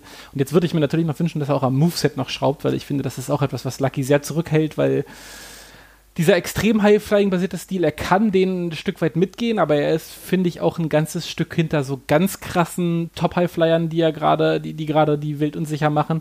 Und ich würde mir wünschen, dass er einfach was nimmt, was ein bisschen mehr auf seine Stärken noch einzahlt, weil ich finde, er kann ein sehr intensiver Wrestler tatsächlich sein und würde mir auch wünschen, dass sein Moveset da auch ein bisschen in die Richtung geht, dass er ein bisschen mehr zulangt, ein bisschen mehr zugreift bei Submission-Moves und dergleichen auch. Das kann er echt gut und ich glaube und hoffe, dass das jetzt in dem Atemzug auch passiert. Also wenn das äh, der Fall ist, dann äh, bin ich da auch echt guter Dinge. Das ist für mich jetzt erstmal ein Start auf jeden Fall. Da mhm. habe ich es auch noch nicht höher gerankt und nicht so hoch wie ihr. Ja. Aber ich freue mich da tierisch drüber, weil ich halt von Lucky per se echt viel und ähm, es war halt schade, wie es jetzt gelaufen ist die letzten Monate und das letzte Jahr. Aber äh, das kann ein Anfang zu was sehr Großem sein. Sehe ich ganz genauso. Finde ich auch vollkommen gut, dass du es jetzt nochmal richtig ansprichst mit dem veränderten äh, Moveset, was natürlich jetzt stattfinden muss. Sehe ich, bin ich vollkommen bei dir. Da Wäre ja auch ein schöner Anknüpfungspunkt, tun. weil er hat ja durch den Handspring Elbow, als er den wieder versucht hat, hat er ja den Tritt in die Fresse gekriegt von Jörn genau. Simmons ja. und das ja, war ja, ja genau. eigentlich der Anfang vom Ende. Also insofern. Ich gehe auch ganz raus. stark davon aus. Ja, ja. ja. Also ich, ich gehe auch ganz stark davon aus, ne, wenn sich so viel ändert, warum sollte er nicht das Moveset ändern? Ähm, und ich habe jetzt auch wieder richtig Bock zu gucken. Ich bin wieder richtig dabei. Da haben sie mich, deswegen war es auch für mich so hoch gerankt, weil ähm, da hat man jetzt ja auch wieder ein Mitglied, des, ein festes Mitglied des, Ros äh, des Rosters, ähm, was jetzt so richtig durchgestartet wieder ist in, ja. in der Hinsicht. Ne? Da ist ja jetzt richtig was losgetreten worden. Und da kitzelt es mich so ungemein, zu gucken, wie zeichnet sich das Moveset ab, ähm, wie geht es da weiter, wie ist eigentlich die Dynamik äh, im Stable, ja. wie wird die Dynamik sein zu den anderen Leuten im Roster, wo wird jetzt angesetzt. Ne? Also äh, habe ich richtig Bock. Ja, es ist ich auch. Genau das. Ich will jetzt wirklich sehen, wie geht die Storyline weiter. Ich bin jetzt angefixt. Und das Ding ist, mhm. wir hatten irgendwann mal, ich hatte irgendwann mit, mit Freunden mal drüber gesprochen. Ich glaube, Jasper, du warst auch dabei. Da habe ich gesagt, okay, die WXW hat lauter coole Gimmicks und äh, interessante Charaktere. Aber was mir jetzt aktuell noch fehlt, vielleicht habe ich es auch in mir hineingebrabbelt und habe es niemandem erzählt, was mir ein bisschen gefehlt hat, war so der Alltagsrealismus. Ne? Der Alltagsrealismus, der sich in einer anderen kulturellen äh, Begebenheit auf, äh, ja, darstellt. Und das war genau das, ne, wo ich gedacht habe, man könnte es auch platt sagen, so ein bisschen Berlin fehlt mir gerade. Ne? Mhm. So, mhm. Und genau das ist ja jetzt abgebildet worden, weil es ein Teil einer Realität ist, die auch in Deutschland stattfindet. Ne? Und interessant ist aber jetzt auch, dass natürlich nicht irgendein Rando jetzt sein Gegner war, ja, indem man sich zumindest für diesen Tag abgearbeitet hat, sondern das war Alexander Wolf, ne? auch wenn man ja natürlich sagen kann, okay, Wolf, ja, jetzt jetzt kein ne, deutscher Name, sag ich mal, wir wissen alle, dass er Tischer heißt und er hat ja, ähm, Lucky bzw. Metean hat ja genau darauf auch Bezug genommen, aber dass er sich genau diesen, ja, doch sehr stoischen Deutschen vorgenommen hat, ne? finde ich in mhm. dieser Kombination auch durchaus interessant und ist ein Ansatz, um vielleicht auch da eine Storyline noch weiter zu erzählen ich glaube, es bleibt spannend und wir gucken mal, wie die nächsten Wochen so laufen, oder? Ja, yes. auf jeden Fall. Und jetzt würde ich sagen, bevor wir zu den Top 3 kommen, haben wir noch mal ein paar Honorable Mentions. Ich habe eben schon die Fanzahlen angesprochen, darauf brauchen wir, glaube ich, nicht mehr großartig eingehen. Aber das kam von dir, Jesper, Tarek, der Wrestler Tarek, der jetzt an diesem Wochenende auch da war und das ein oder andere interessante Match hatte, oder?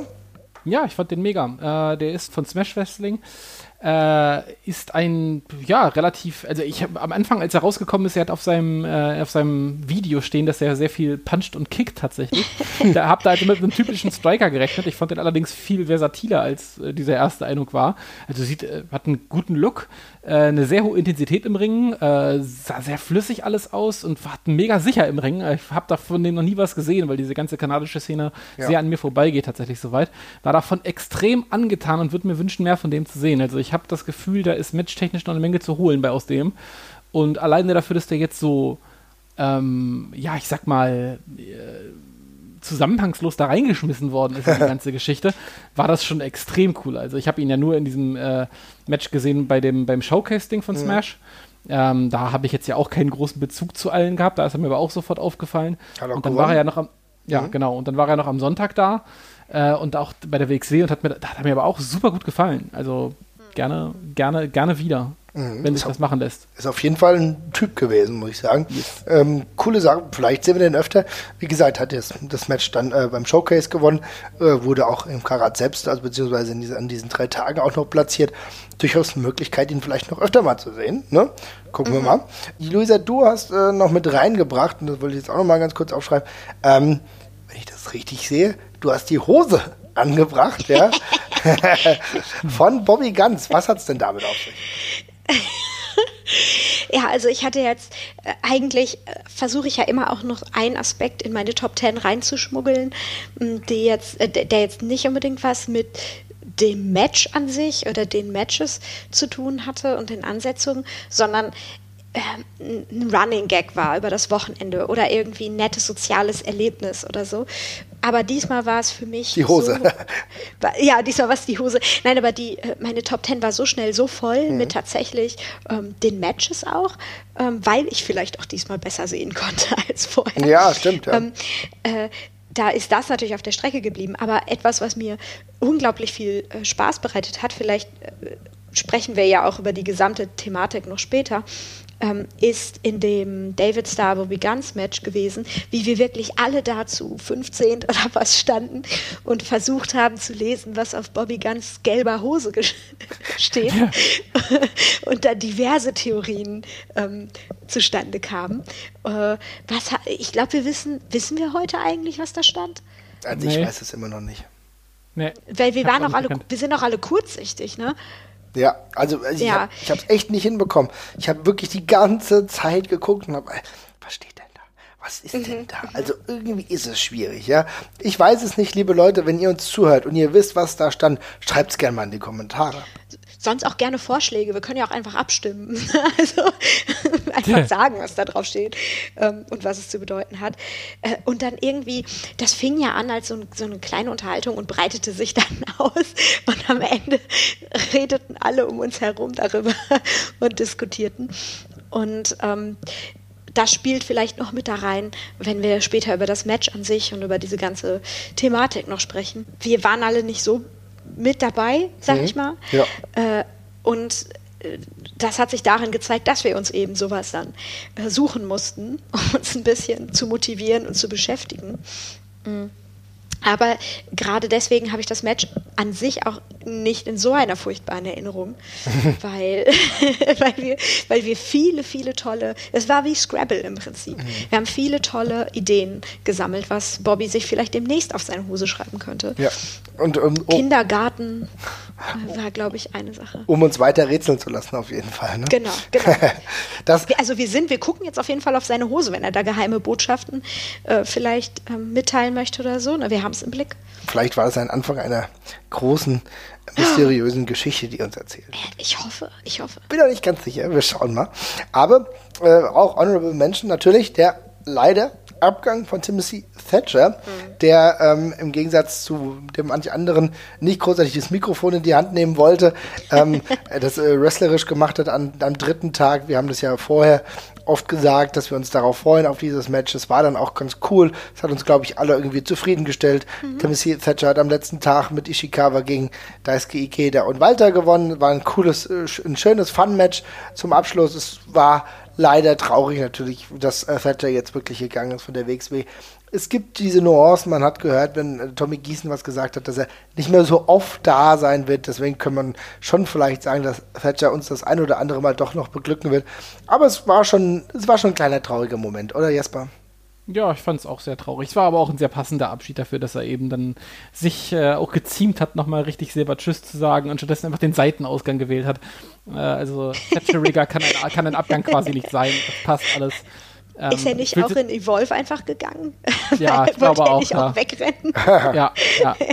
Also es ist, ich, ich will jetzt gar nicht nochmal zu sehr vertiefen. Wir haben ja letztens schon sehr weit über Thatcher gesprochen, aber es war ein passender Abschied. Ist schön und äh, ja, viel, viel Erfolg auf allen weiteren Wegen. Auf jeden Fall. Es ist der Abschied eines der einflussreichsten Wrestler der Neuzeit innerhalb der WXW, die ähm, jetzt nicht, sag ich mal, aus Deutschland oder aus Festland Europa kam, aber doch sehr, sehr viel für den Aufbau und für den weiteren Aufbau, für die Entwicklung der WXW, auch der WXW Academy gemacht haben, die, glaube ich, jedem Wrestler, äh, der die Hilfe wollte, auch wirklich gegeben haben.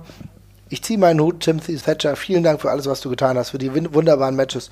Und ähm, ja, hope to see you again soon. Ne? Mhm. Und eine letzte Honorable Mention haben wir noch. Und zwar, das musst du erklären, liebe Luisa. Ehrenlos. ja, ähm, noch so ein Community-Ding. Ja. Das ist leider nicht mehr ganz in die Top Ten. Äh, oder doch?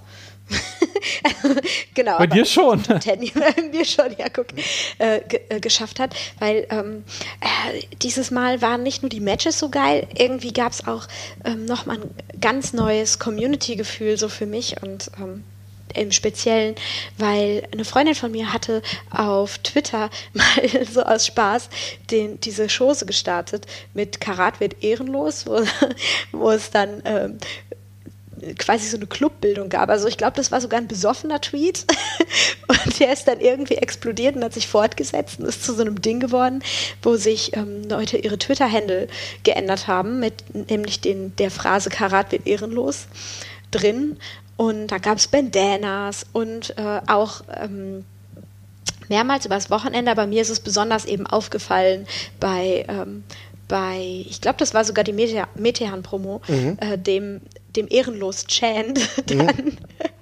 Hat auch gepasst, super, ne? Mhm. Da hat es auch richtig gut gepasst. Äh, ja, ich weiß nicht, das war halt so ein Community-Ding. Deswegen, falls ihr vielleicht das Wochenende über Leute mit ähm, Bandanas habt rumlaufen sehen, Bandanas überall dran irgendwie, das waren dann, das war die Ehrenlos-Gang, ähm, die dann eben auch diese Chance gestartet hatte.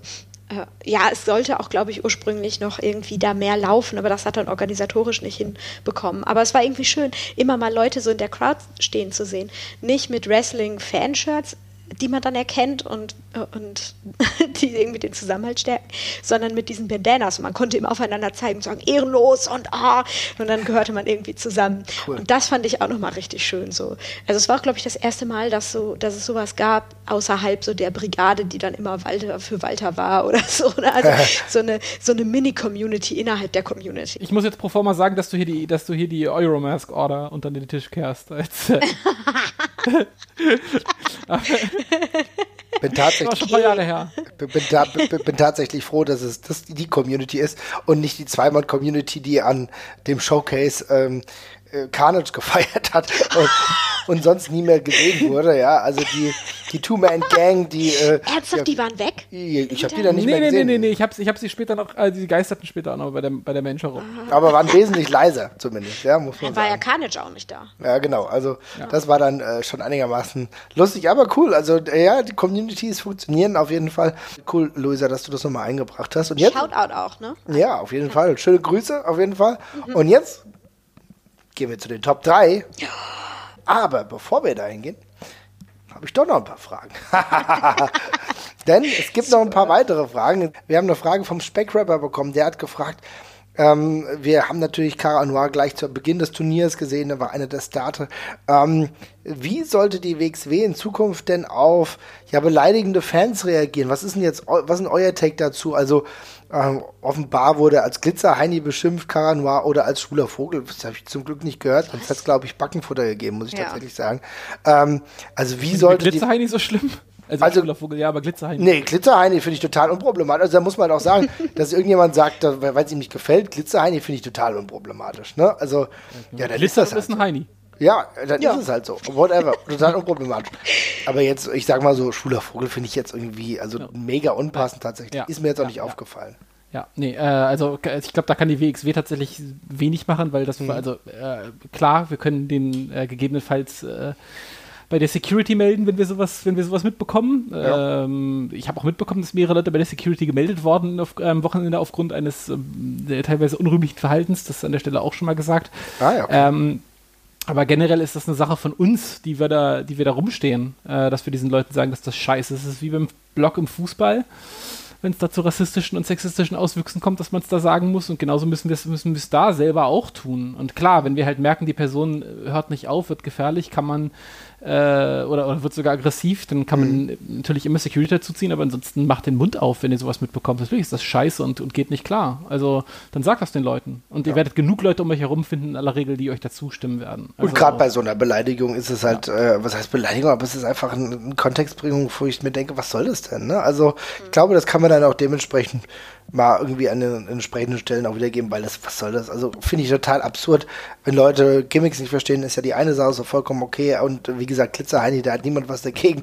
Kann man ja genauso sehen. Whatever. Aber es gibt halt ja. gewisse Grenzen und ich finde, die ist dann da auf jeden Fall überschritten. Ne? Ja. Ja. Exakt. Also wenn sowas dann in, in Chant irgendwie ausartet, das ist, glaube ich, eine andere Sache. Aber mhm. da habe ich jetzt auch gar nichts mitbekommen. Also nee. klar, klar hat man mal Pech und steht neben, hinter, vor Leuten, die irgendwelche unschönen Sachen zu sagen haben. Aber da stimme ich auch Jesper total zu. Nochmal eine andere Sache ist, glaube ich, wenn, wenn handgreiflich und beleidigend gegenüber der Wrestler geworden ja. wäre. So. Aber ich glaube, die regeln das dann entweder oder da greift, spätestens da greift ja Security auch. Ja. Ähm, ja. Und ja. wo man, wo man, wo man, wo, ja, wo man der Promotion halt einen Vorwurf machen äh, kann, wenn das so ist, was es in dem Fall nicht ist, ist, wenn sie an der, äh, wenn sie selber eine Darstellung betreiben von einem Charakter, die ja. halt scheiße ist. Genau, Passiert ja aber ja. in dem Fall nicht. Also Cara Noir hat sein ganz normales Gimmick durchgezogen, ja. das hat, äh, kann man sicherlich homoerotische Anleihen drin, erke drin erkennen. Äh, spielt er ja und kokettiert er ja auch mit, das ist ja auch in Ordnung so. Ähm, aber wenn man eben sowas ruft und das als Beleidigung meint, dann hat man eben ein Problem und dann gegebenenfalls auch ein Problem mit den Leuten wie uns, die da vor Ort sind. Das wird dann eben auch gegebenenfalls hoffentlich angesprochen das nächste Mal. Ja. Ähm, genau, aber das, wird ja von der WXW eigentlich alles gut gehandelt. Also es gibt ja jetzt mehrere Charaktere, die da so ein bisschen äh, mitspielen. Levandel hat ja auch ab und zu solche genau. Anleihen und ich finde, in der Regel wird das sehr geschmackvoll gemacht und auch vom Publikum inzwischen sehr reif angenommen. Also ja. da ist, mhm. äh, das würde ich mir beim Fußball wünschen, dass es so wäre wie Tats bei der WXW. Tatsächlich muss man auch sagen, äh, dass es auch hier eine deutliche Weiterentwicklung gibt, ja. denn liebe Leute, äh, WXW 2003 hätte diese beiden Charaktere, Levaniel und äh, Cara Noir, nicht dermaßen mit offenen Armen empfangen. Das muss man schon mal so sagen, oder? Ja. Nein. 2003 halt, ne? Also. Ja. ja. Also da gibt es schon eine Weiterentwicklung. Hm. Der Respect My Bird hat noch gefragt, was ist unsere Meinung zu dem, ja, zu der Entwicklung beziehungsweise dem bestehenden Stable von Bobby Guns. Also ähm, wir haben Norman Harras auch an diesem Wochenende gesehen, die Pretty Bastards auch, die den Titel verloren haben. Ähm, inwiefern bewerten wir da eine Entwicklung, Luisa? Äh, du meinst die Gruppierung und Bobby Guns? Ja, mir, also ich, ich bin mal ganz ehrlich, bin mal ganz ehrlich, mir würde eine Entwicklung schon gut tun, indem ich weiß, wie sie heißen. Richtig, ja. Also ich glaube, das würde auch einfach total, der, der Story helfen. Also sie waren ja jetzt gar nicht so oft vertreten dieses Wochenende. Aber man hat auch, finde ich, oft nicht das Gefühl, dass sie unbedingt zusammenhängen. Also äh, für mich ergibt es schon ein bisschen Sinn, mhm. wie die Gruppierung zustande kam. Es würde alles noch mehr Sinn geben, ergeben, wenn sie auch einen Namen hätten und man nicht immer alles nur an Bobby festmachen müsste, so als der Ankerpunkt. Ist auch nicht so schnell zu sagen, ist auch keine schöne, lässt sich keine schöne Ableitung, Abkürzung raus ableiten. Gruppierung um Bobby Guns. Das wäre aber ähm, geil. Das ist, das ist, das, ist, die Gruppierung, Gruppierung um Bobby Guns. Ja, ja also, G-O-P-G. Also vor allen Dingen, wie, wie nimmst du die denn ernst? Wie nimmst du die denn ernst als Einheit und äh, und äh, ja, Bedrohung auch, wenn die Gruppe nicht mal einen Namen hat. Also, ne? Ja, stimmt, guter Punkt. Also das sollte, da sollte schon ein bisschen was, ja, ein bisschen was Flotteres passieren. Ne? Arbeits, Arbeitsgruppe Bobby Ganz einfach. Bobby Ganz und KKG so. Nein, aber also irgendwas wäre da vielleicht schon nicht schlecht. Ich finde halt grundsätzlich erstmal das Stable ganz gut zusammengemischt. Ne? Wir haben ja letztens schon mal drüber gesprochen mit Norman Harris, der als Shootingstar dann dabei ist, den mittlerweile etablierten Tag Team und die Pretty Bastards, das ist schon Hand und Fuß. Carter, der ja auch immer wieder mit da rumschwirrt. Mhm. Also das ist grundsätzlich cool, aber so ein bisschen, so, ja, ein bisschen, ja, so ein verbindendes Element noch mit so einem Namen oder so würde mir auf jeden Fall ganz gut gefallen. Ne? Äh, oder Gier irgendwie, die aufeinander abgestimmt ist, irgendwas so. Ne? Ja, das, ist, das stimmt, das war auch eine Idee. Ähm, der Brask84 schreibt uns, äh, muss das Karat 2021 äh, umziehen? Ja, wird es nicht Zeit für eine andere Location? Ähm, aufgrund der ja doch herausragenden Zahl, die wir ja eben schon angesprochen haben, einer gewissen Kapazität, wie soll ich sagen, ja, Grenze, die dann irgendwann auch erreicht sein dürfte, ist es natürlich eine valide Frage. Die können wir ja nicht beantworten, wir sind ja nicht Teil der WXW. Grundsätzlich würde ich aber fast sagen, dass ich fast auch glaube, dass es der Limit auch, das Limit der WXW auch ist. Also auch, ich meine, das ist ja sehr, sehr viel Aufwand, äh, das alles so zu etablieren. Du bist jetzt natürlich in der Turbinenhalle und weißt, mit was du umgehen kannst, umgehen musst. Also ich würde wahrscheinlich nicht sagen, dass sie umziehen würden, oder? Jetzt bei würdest du das beurteilen? Mm, ja, ich also ich, wir müssen jetzt auch sagen, es ist jetzt ein Tag ausverkauft gewesen von dreien. Also es gibt da ja auch noch Optimierungspotenziale, äh, da noch vorzugehen und die anderen Tage vielleicht noch auszubauen. Und ich glaube, der Sprung von äh, Turbinenhalle auf eine nächstgrößere Halle ist dann schon wieder ein sehr großer Potenzial. Also das wäre, also ich glaube, in Oberhausen gäbe es da jetzt eher nichts. Äh, also klar, man kann in die König Pilsner Arena, aber das ist dann schon wieder eine ganz andere Hausnummer. ähm, und insofern glaube ich eher, dass man versuchen wird, das noch weiter zu optimieren, die anderen Tage auszuverkaufen. Und äh, wo ist das Problem, wenn ein Tag seine Kapazitäten erreicht? Das ist doch top. Also dann würde ich eher äh, dran setzen, erstmal die drei Tage voll zu machen, bevor ich versuche, einen Tag zu schaffen, den ich immer mehr und mehr ausverkaufe, während der Rest vermutlich gleich bleibt. Mhm. Ja, also sehe ich grundsätzlich erstmal genauso. Ich würde jetzt nicht sagen, dass jetzt man zwingend auf eine neue Halle gehen sollte. Ich denke, die kommen in der Turbinenhalle jetzt auch immer noch sehr, sehr gut klar. Wir haben halt gemerkt, wie gut es funktioniert, also auch mit, den Sicht, mit der Sichtweisen. Du darfst auch äh, du darfst du nicht vernachlässigen, dadurch, dass du jetzt diese Optimierungsmöglichkeiten jetzt auch erschlossen hast, dass du jetzt siehst, okay, endlich ist eine Mehrheit mit den Sitzplätzen und mit den Stehplätzen zufrieden. Das würdest du für eine neue Halle ja auch erstmal wieder aufgeben. Ja, ja. exakt. Du hast, ist es nicht verkehrt für deine zwei größten Shows im Jahr äh, eine Halle zu haben, die du in- und auswendig kennst, von der du weißt, dass du sie voll bekommst, äh, für den wichtigsten Tag, den du hast im Jahr, mit dem größten Match, das du hast im Jahr. Äh, also das ist doch, das ist doch the dream eigentlich an der ja. Stelle.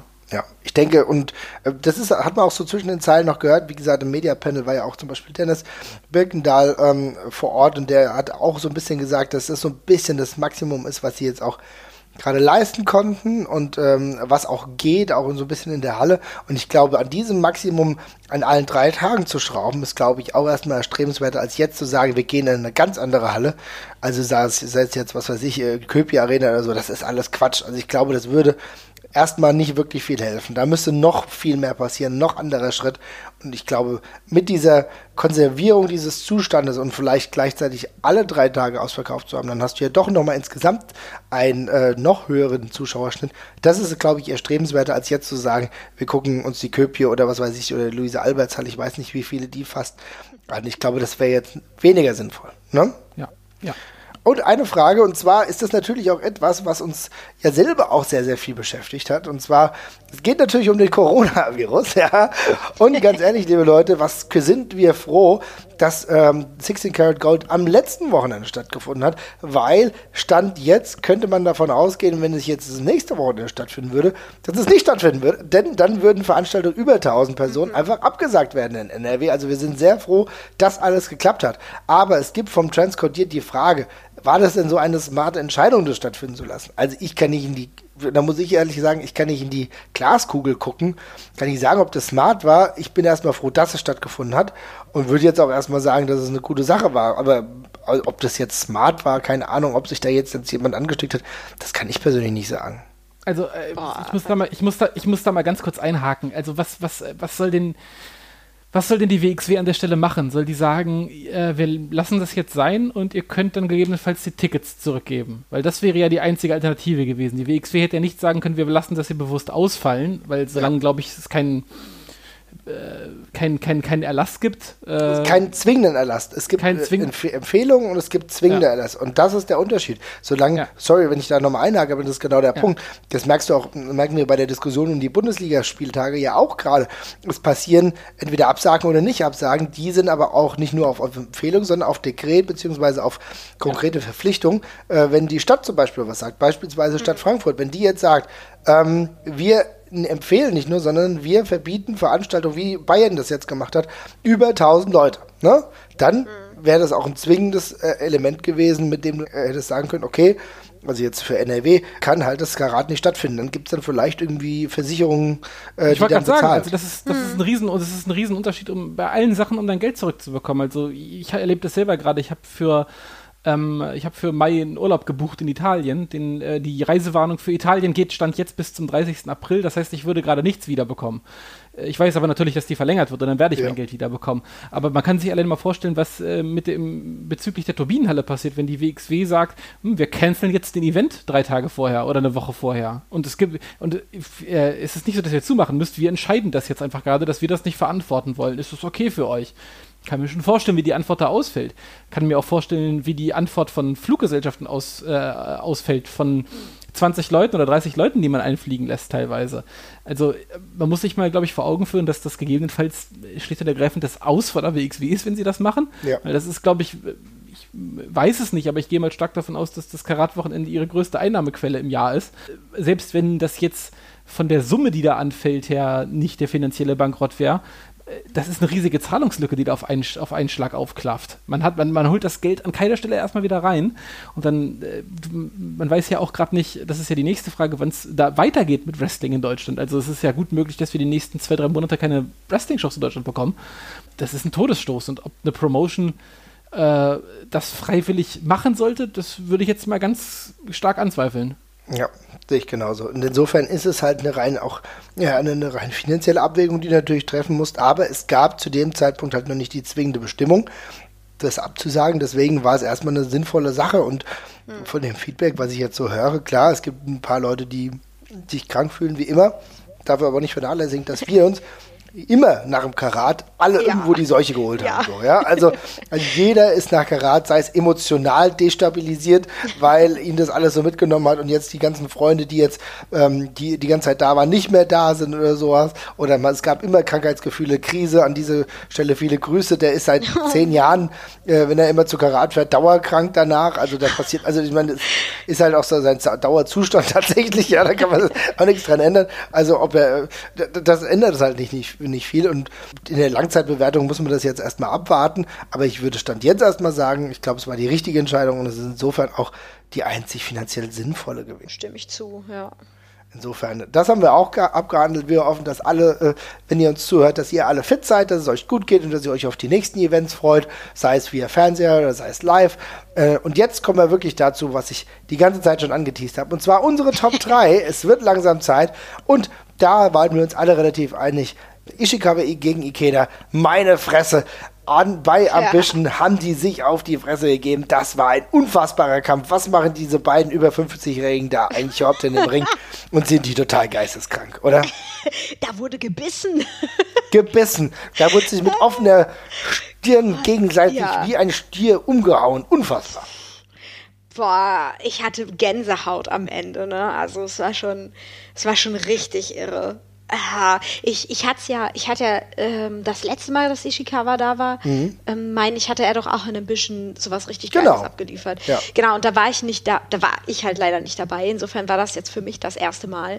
Und das war, also großer Fan der japanischen Erzählweise in Matches generell und das war, finde ich, ein Paradebeispiel dafür. Und dann waren das auch noch völlig, völlig verrückte alte Säcke, sag ich jetzt mal, die sich da so richtig verkloppt haben, dass ich's gespürt habe und ich stand nur daneben. Und äh, der Moment, wo alle aufstanden dann am Ende irre. Also wirklich Gänsehaut hoch, runter, ne? beide ja. Arme. Ich, find's, ich, ich fand es so geil, wenn du überlegst, da trifft ein 52-Jähriger auf einen 53-Jährigen. Ja. Die hauen sich irgendwie die Stirn blutig, ja, aber nur weil sie komplett emotional auch da voll dabei waren. Und das gucken wir in Oberhausen, ja. Das ist total, das ist total weird. Jesper hat dir auch gut gefallen, ne? Ja, war fantastisch. Äh, muss ich gar nicht weiter viele Worte zu verlieren. Es ist einfach, äh, die beiden, es ist einfach so witzig, weil sie diese Vorgeschichte haben und dann so mhm. am Rummosern sind mit dem jeweils ja. anderen. Also, so, und mit Tess. ja, ja, wie, wie, so, wie, so zwei, wie so zwei Kleingartenbesitzer, die nebeneinander wohnen, ja. sich jetzt endlich auf die, endlich auf die Schnauze weil der Kirschbaum rübergewachsen ist über den Zaun.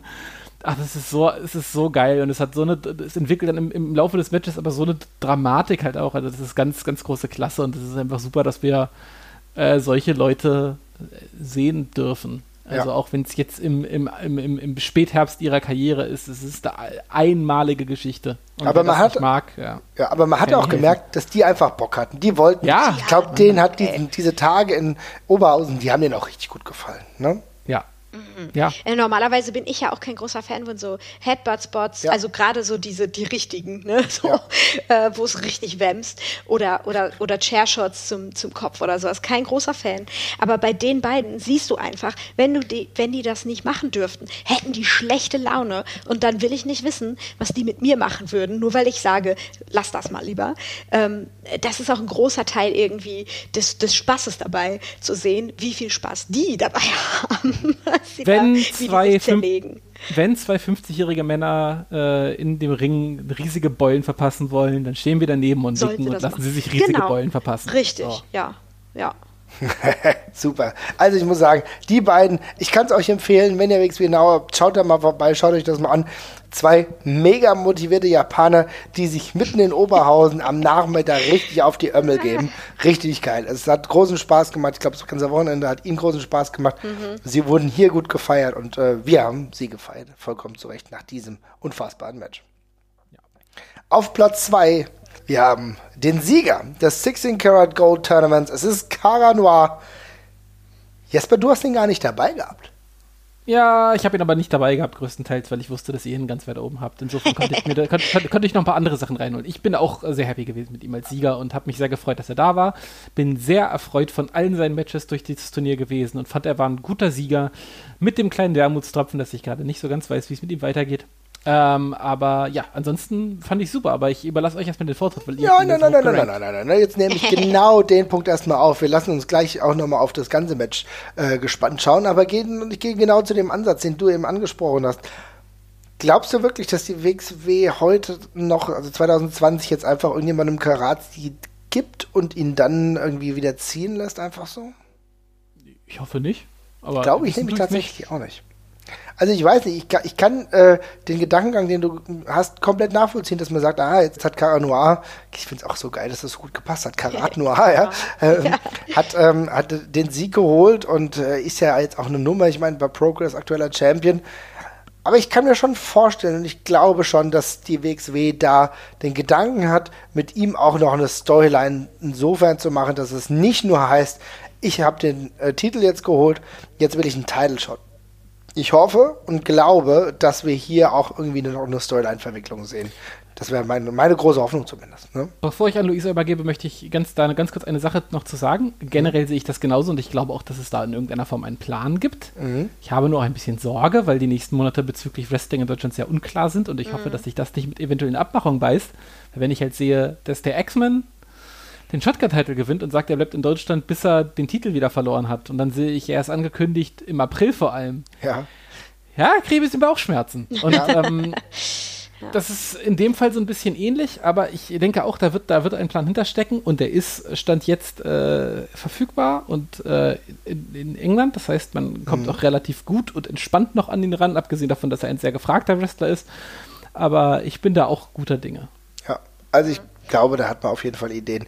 Aber Luisa, ja, ich, ich wollte zuerst auch nochmal sagen, ich mache mir ja auf einer ganz persönlichen äh, Ebene auch immer ein bisschen Sorgen um so die, die, die kommende Entwicklung und die, die Storyline-Verflechtung, aber einfach nur, weil ich will, dass die Wrestler, die ich cool finde und gut finde, ähm, gute Storylines kriegen und ich mir grundsätzlich Sorgen mache, dass äh, ich mich mit irgendwas nicht zufrieden sein könnte. Nur das Beste für meine Jungs sozusagen. so, ne? Den Gedanken habe ich dabei. Ähm, aber ich, also genau wie mit, wie mit ähm, allen Dingen, die jetzt losgetreten worden sind, mit Maccabi, äh, mit, ähm, mit Metehan und jetzt auch mit Cara Noir, ähm, warte ich da jetzt einfach erstmal, bevor ich richtig in Sorge verfalle oder so. Ähm, weil das, was Cara Noir da jetzt abgeliefert hat, was, welche Bühne ihm gegeben, also, haha, eine Bühne, haha, äh, welche Bühne ihm da gegeben wurde über das Wochenende, ähm, ist schon mal total irre. Ähm, hatte ich auch lange nicht mehr, ähm, kann ich mich zumindest nicht bewusst daran erinnern, dass sich so eine Storyline wie so ein roter Faden wirklich, aber so schlüssig, so durchdacht von Anfang an durch dieses Tournament gezogen hat, ähm, um dann am Ende eben in diesem Sieg auch zu gipfeln letztendlich. Also und damit meine ich jetzt nicht, dass ähm, man so jemanden hat wie David Starr oder so, dessen mhm. Storyline es halt ist, dass er immer an, bis ans Ende kommt und dann nicht gewinnt, so oder so, sondern ähm, Cara war ja jetzt auch neu in diesem ganzen WXW-Kontext. Er war ja vorher nur einmal kurz da, um quasi den, das Erstrunden-Match zu teasen gegen ja. Al-Ani. Und sonst hatte er ja gar keine Anbindung an den Karat, äh, an den WXW-Roster. Und trotzdem äh, wenn ich das jetzt mal kurz rekapitulieren darf, weil ich das so, ich bin, ich bin wirklich total umgehauen davon. Du hast quasi den, den Startpunkt gehabt mit Al-Ani, hm. als erstmal äh, wie, wie so, wenn man ins Schwimmbecken geht, durch die, durch die äh, seichten Stellen, ne, bevor es tiefer wird, erstmal um den überhaupt anzubinden in den Roster und ein, eine Story-Anbindung ans Erstrundenmatch zu haben. Und dann wie ein roter Faden äh, zogen sich Moves und Begebenheiten durch seine Matchups tatsächlich, ähm, bis sie letztendlich in diesem unglaublichen äh, Finalmatch geendet sind gegen Mike Bailey. Leider bin ich nicht dazu gekommen, Bailey auch dazu was zu sagen, aber es hat mich schon allein total umgehauen, ähm, wie die Jungs das eingeleitet haben mit dem ich nenne das immer Leitmotiv. Ja, nenn, nenn es doch genauso. Es klingt auch, erläutert es, ja. Äh, äh, weil ähm, ja, am Anfang gab es diesen Moment, wo Cara Noir äh, ähm, Bailey festgehalten hat. Und erst dachte ich, was ist das denn? Was machen die hier? Ähm, weil normalerweise, das war ja wirklich zu Anfang des Matches, es, es lief auch irgendwie, es wurde dann da irgendwie so ein Tanz raus und so, aber zuerst konnte ich gar nicht so einschätzen, wohin diese Geste jetzt führen sollte. Man hat ja sonst gerne mal so, oh, ich verweigere den Handshake oder äh, es passiert ja gerne mal was mit dem Handshake, aber ich konnte es erst nicht so richtig einordnen. Aber diese Geste des Festhaltens von beiden Seiten zog sich als immer wiederkehrendes Motiv durch dieses ganze Match und war ja quasi auch schon vorausdeutend dafür, äh, was Kara in diesem Match auch ähm, bevorstand. Also quasi dieses Festhalten, mhm. Festklammern ist ja das, was ihm letztendlich den Sieg eingebracht hat. Ja. Ne? Und das wurde da schon quasi etabliert und eingeleitet, bevor man überhaupt wusste, welche Rolle diese Geste noch weiter spielen würde. Ich muss sowieso sagen, du erläuterst das gerade so ein bisschen das komplette Match. Ich war in dieser kompletten ähm, Finalsequenz, beziehungsweise die kompletten Finale eigentlich, mhm. das Karat, war ich komplett gebannt. Also ja. das Match hat mich trotz seiner Länge, und wir werden gleich nochmal kurz über die Länge sprechen, komplett mitgenommen und ich war mhm. absolut drin. Ne? Also du hast äh, gesehen, welch, übrigens äh, können Mike Bailey gar nicht genug lösen, müssen wir gleich Nein. nochmal machen. Aber äh, wie gut die harmoniert haben, wie gut es auch funktioniert hat und welche Geschichte auch erzählt wurde, äh, Cara Noir, der ja irgendwie so ein ja, geschlagener Schwan schon fast war und Mike Bailey mhm. derjenige, der hier eigentlich gerade fitter ist und der noch viel mehr gehen könnte, ne? Und dann immer wieder so die, diese, die, ja, die Geschichte, die einfach erzählt wurde innerhalb dieses Matches, das war ganz, ganz großes Kino und hat mich komplett, komplette 40 Minuten einfach mitgenommen. Ja, gerade dieses, das, wir hatten ja am Anfang schon darüber, also bei der Vorschau, ähm, mhm. der Karat-Vorschau darüber gesprochen, dass wir uns wünschen würden, dass Mike Bailey so den Heel mehr rauskehrt. Ne? Mhm. Ne? Äh, und das hat er ja eigentlich erst gar nicht gemacht, das nee. ganze Tournament über, ähm, bis auf dieses letzte Match letztendlich. Und ähm, auch von beiden Seiten, wenn man sich jetzt quasi die, die Wege der beiden Kontrahenten durch das Tournament anguckt, äh, da zeichnet, das war alles Vorarbeit für dieses Finalmatch im Prinzip. Ähm, dass, dass äh, ich glaube, darüber sprechen wir auch nachher noch, dass äh, Bailey ähm, Bandido-Match zum mhm. Beispiel, mhm. äh, auch große Klasse, ne? Genau, da wir gleich mal Lassen wir uns mhm. noch aus. Ähm, äh, aber das quasi als den Vorläufer zu nehmen, dann dafür, äh, finde ich auch nochmal spannend, weil Mike Bailey das so verkauft hat letztendlich, das war die größere Hürde für mhm. ihn. Ne? Ja. Aber letztendlich das so zu unterschätzen oder Caranoir so zu unterschätzen, war auch das, was es ihm letztendlich gekostet hat. So seine, seine Cockiness, seine, seine, seine Heel-Persona, die er dann ja auch weiter ausgelebt hat in diesem Match oder die von Kara ja auch rausgekitzelt wurde teilweise, äh, war letztendlich dann aber doch das, was dafür gesorgt hat, dass er verloren hat. Ne? Ja, definitiv. Ähm, war euch das Match, weil wir das ist eine Frage, die wir jetzt Ach, öfter ja, mal bekommen haben, war euch das Match zu lange? Ein bisschen ja, muss ich ganz ehrlich sagen. Also ich äh, hab, ich äh, fand die Story, wie sie erzählt wurde, fand ich cool. Ja. Äh, aber ich glaube, ich habe vorhin gelesen, oder ich habe vorhin versucht, äh, einmal nachzuschauen und ich glaube, es war das zweit- oder drittlängste Karat-Finale, was ich bisher gefunden habe. Das waren aber halt nur 30 Minuten, ne? Ja, aber das ist halt auch, finde ich, ganz schön viel dafür, dass die beiden mhm. halt schon durch ein ganzes Turnier gelaufen sind. Also ich finde, ja. am Ende eines Turniers kann man auch platt sein. Gerade ja. wenn man wie Mike Bailey davor das Match gegen Bandido zum Beispiel hatte und davor gegen Jan Simmons. Und da finde ich so ein 30-Minuten-Ding und es war teilweise, hat es sich auch sehr viel Zeit genommen. Ich weiß, das war alles mit dem Hintergedanken, dann einen bestimmten Effekt zu erzielen, aber mir war es persönlich fünf bis zehn Minuten zu lang. Ich finde, das hätte auch ein bisschen knackiger sein können. Okay. Mhm. Hm. Ich, ja, ich kann das total verstehen. Ähm, mir hat es halt geholfen, dass es diese strukturellen Elemente Gott, aber da merkt ihr schon, ne? ich fange halt an, darüber zu reden, wie beim Film oder über, nee, ja, ja. über ein anderes es Medium. Es, funktio es, funktioniert ja auch anders als genau. das Wrestling. Genau, genau. Insofern ist das ja fair.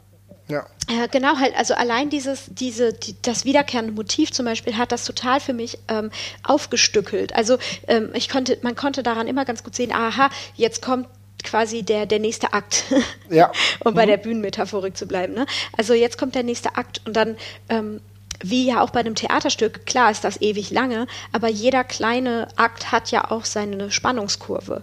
Und ähm, das hat es für mich einfach erträglicher gemacht, weil ich bin normalerweise auch nicht der, der Fan äh, von langen Matches. Ich, ich brauche da zwischendurch auch gerne mal mein, mein ähm, Squash-Match zwischen. Äh, bei 30 Minuten wird es echt schwer mit der Aufmerksamkeit, dann auch irgendwann. Ähm, hier war jetzt der große Vorteil einfach, dass ich Cara Noir äh, feiere ähm, und die, die Matchaufteilung mhm. äh, es mir leichter gemacht hat. Aber ich kann das total verstehen, gerade bei, wenn man Stehplatz hat, ne? Mhm. man 30 Minuten rumsteht, äh, schon, das wird schon lang dann. Ja, aber trotzdem, ja genau, das ist halt genau die Frage. Mir war es auch nicht zu lang. Ich fand halt äh, genau diese Elemente, die du eben angesprochen hast, immer wieder auch grandios, auch haben mich immer wieder zurückgeholt. Äh, für mich war es ganz eindrücklich, dass Bailey am relativen Anfang des Matches mal versucht hat, ähm, Cara Noir an dem, äh, also im Außenteil des Rings irgendwie mit, ich glaube, mit Doppel Knee Stomp ja. oder so wegzuhauen. Das hat damals nicht geklappt, ja. Und am Ende, relativ am Ende des Matches, hat es dann doch geklappt, ne? Auch, äh, mhm. äh, auch also das gleich nochmal probiert und dann hat es geklappt und dann Riesenaktionen und dann waren auch alle Fans plötzlich wieder dabei, selbst wenn sie mal für ein paar Sekunden abgelenkt waren. Also es waren so viele kleine Elemente dabei, die das Match zu einem sehr, sehr guten haben werden lassen. Und ich auch die ganze Zeit, ich muss sagen, ich habe auch die ganze Zeit auf die Augen geguckt und habe auch die, die, Gestik der beiden mir ganz genau angeschaut, wo ich dann auch gemerkt habe, hatte ich selten tatsächlich, dass äh, Wrestler, beide Wrestler so viel ja. mit Mimik gearbeitet haben und auch in der Art und Weise, ja, da muss ich sagen, ziehe ich einfach meinen Hut. Und ich glaube, man kann abschließend festhalten, Cara Noir durchaus ein wunderbar würdiger Sieger des 16 Carat, oder? Mm, ja, auf, ja also ich finde schon. Ja. ja. ist in Ordnung. Äh, wird nicht auf gar keinen Fall eins meiner Favoritenfinals bleiben. Ähm, ich finde auch mit den von Luisa angesprochenen Punkten hätte man hier und da so ein bisschen gerade gerade das normale Wrestling hätte man kürzer machen können, fand ich dann, wenn man mhm. sich schon auf diese Stage-Sache einlässt. Mhm. Ähm, aber es, man muss ja beide Seiten irgendwie abholen. Ich verstehe, warum es so lang war. Mein Geschmack ist es nicht, aber es war äh, in jeglicher Hinsicht in Ordnung, auf jeden Fall Minimum. Und danach ist Geschmackssache. Aber das ist auch, das ist auch, das ist auch in Ordnung so. Wenn man, wenn man was anderes macht ähm, und eine Sache, was potenziell Polarisierendes macht, dann ist es auch in Ordnung, dass mir das vielleicht nicht ganz so gefällt wie, wie Luisa zum Beispiel. Und ähm, mhm. ich finde doch trotzdem, ich, lieber, lieber gefällt mir was nicht hundertprozentig, als dass man ja. etwas Neues wagt. Also insofern. Ja. ja. ja. Das ist, doch cool. gut. Ja, das ja. kann ja nicht immer äh, den Geschmack von allen treffen, aber ja, ja, ich glaube, man ist ja schon trotzdem relativ weit, auch einen interessanten Schritt gegangen.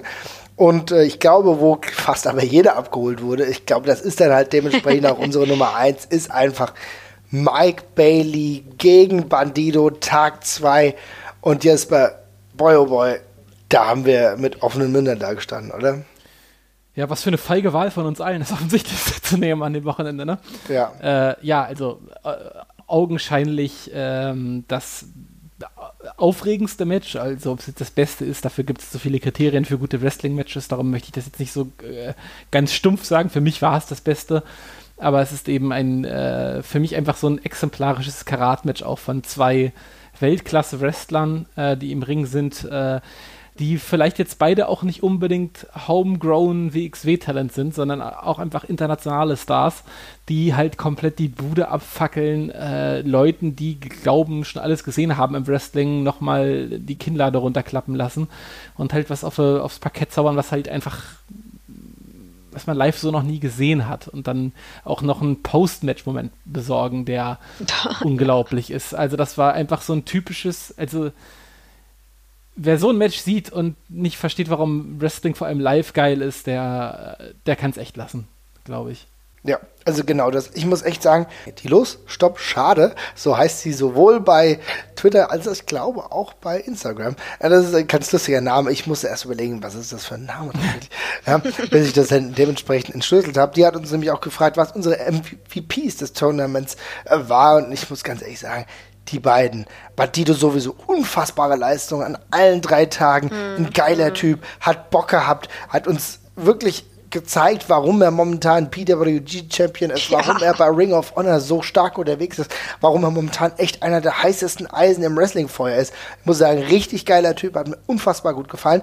Und ich muss aber auch sagen, ich kann den einen nicht ohne den anderen nennen, denn ja. Mike Bailey ist immer ein geiler Typ, seitdem er zur WXW kommt. Aber ich finde, Mike Bailey hat an diesem Wochenende gezeigt, dass er noch viel facettenreicher ist, als ich eigentlich gedacht habe. Weil es war immer ein geiler Flippy Dude, super Leistung abgeliefert und so weiter und so fort. Aber wir haben ja eben schon das Cara Noir Match darüber gesprochen, wie er auch zwischen Heel und Face, am Ende war er ja dann doch kein Heel, spätestens mhm. nach dem Match, ähm, wie er da geschwankt ist, die, die Arbeit mit dem Gesicht und so weiter und so fort. Das war für mich auch von ihm nochmal eine ganz andere Leistung und deswegen sind das eigentlich meine MVPs des, des Wochenendes gewesen, Luisa, oder? Boah, ja, also total, ne? Also äh, gerade Mike Bailey für mich nochmal ein Stückchen mehr, mhm. weil ähm, weil ich das von ihm, also ich weiß das immer, mhm. theoretisch, dass er das alles drauf hat ne? und auch bei den verschiedensten Stilen mithalten kann und gerade auch das, also das Theatralische hm, traue ich ihm auch zu, aber er hat es mir noch nie, also schon gar nicht live, aber er hat es mir dann auch noch nie so stark gezeigt wie jetzt an diesem Wochenende. Äh, deswegen wird, liegt der für mich, also er ist für mich erster MVP und äh, Bandido zweiter MVP, obwohl ich mich natürlich gerade über Bandido auch sehr gefreut habe, den wollte ich halt schon ewig mal sehen. Mm. Und bei Bandido finde ich auch ganz besonders schön, dass man sieht, dass er das auch gerne macht. Also, dass der einfach so völlig crazy äh, rumfliegt, durch die Gegend fliegt und in einem Tempo arbeitet und in einem Pensum arbeitet, aber nicht mh, mm, aus irgendeinem Zwang scheinbar heraus, sondern weil er einfach so ist so, und ihm das richtig Bock macht. Und das, finde ich, holt mich auch noch mal mehr ab. Also noch mal, noch mal stärker in das Match als die alleinige Leistung. Wenn er da auch noch sitzt und, und so den Kopf schüttelt und noch mal alle seine Kontrahenten umarmt und voll Spaß dabei hat und das Publikum feiert und das Publikum feiert ihn, so dass äh, das geht halt noch mal, noch mal viel besser als einfach nur, in Anführungsstrichen nur, ja, ein astreines Lucha-Match. Ähm, ja, aber absolut. Also ich danach, ne, hätte ich auch erstmal eine Zigarette, wenn ich rauchen würde, hätte ich da eine Zigarette gebraucht so. Hm. Oder, oder du singst ein bisschen, und zwar die Einzugsmusik von Bandido. Wie ah. geht denn, wie, wie geht denn nochmal, Jesper? Oh Gott. Ja, Jesper. Jetzt, jetzt, jetzt habe ich es gerade tatsächlich vergessen. Ach, ja,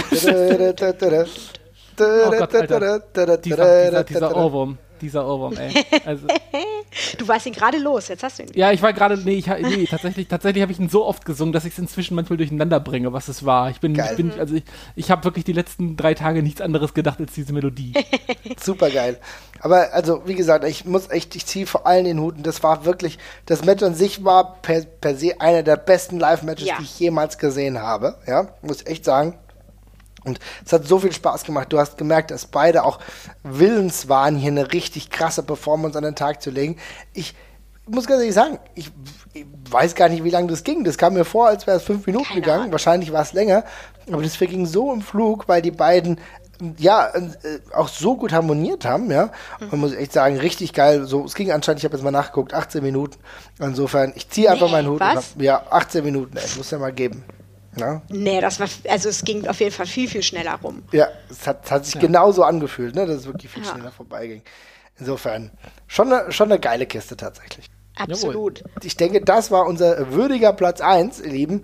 Ähm, es gibt noch viele andere positive Momente, über die wir auch noch hätten sprechen können. Die sind ein bisschen weiter runtergerutscht, die haben es vielleicht nicht geschafft. Wir hätten theoretisch auch über die wunderbare Performance von Jan Simmons sprechen können, der zum ja. Beispiel, äh, der, der, zum Beispiel genau zum richtigen Zeitpunkt auch damals hieß er noch Lucky äh, Kid auch weggewämst hat. Ja, also das war auch ein Match, es ging keine fünf Minuten, aber es war genau richtig, es hat in das Turnier gepasst. Jan Simmons mit einer herausragenden überragende Performance an diesem Wochenende auch, der sich, glaube ich, mhm. auch echt gut eingefügt hat, auch für die nächsten Wochen, Monate, sobald alles, sofern alles stattfindet, äh, wieder ein Wegsweg Go-To-Guy sein wird. Äh, Shigehiro Irie hat äh, gute Leistung abgeliefert, hat uns alle viele Freude gemacht. Yes es sind so viele Namen, aber wir müssen, und wir reden jetzt schon hier fast zwei Stunden, natürlich auch irgendwelche Abstufungen äh, treffen. Deswegen ist das unsere Top 10. Schreibt immer, was euch so bewegt hat, was eure Top 10 ist und was eure, euer liebster Moment des Wochenendes ist. Aber wir können diesen Podcast nicht damit bewenden und beenden, ohne über ein ganz wichtiges Thema zu sprechen. Und das ist tatsächlich unsere Null. Jesper, warum wollen wir darüber noch sprechen? Wir waren eben so weit oben und jetzt geht es um ein schwierigeres Thema, stimmt's? Mm, ja, wir müssen drüber sprechen, glaube ich, weil es halt tatsächlich der Grund ist, warum ich mit einem beschissenen Gefühl nach Hause gekommen bin aus diesem Turnier. Äh, und das ist die Causa David Starr, was jetzt vermutlich nicht sonderlich überraschend ist, weil es ja doch mit das Gesprächsthema war nach diesem ganzen Turnier.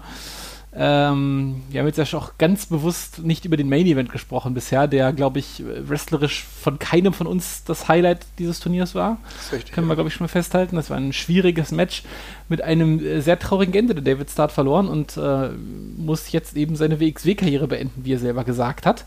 Er hat danach eine sehr äh, emotionale Rede gehalten im Ring, äh, wo er gesagt hat, dass äh, ja, Free Speech mit Konsequenzen eben kommt. Ja. Ähm, wir haben uns alle schon wilde Dinge ausmalen können. Also die äh, exponierte Stellung von, von David Starr äh, im Independent Wrestling als jemand, der sich sehr deutlich gegen die WWE und vor allem noch mehr als einfach nur stumpf gegen die WWE, gegen viele der Geschäftspraktiken ausspricht, ja. die sie verfolgt.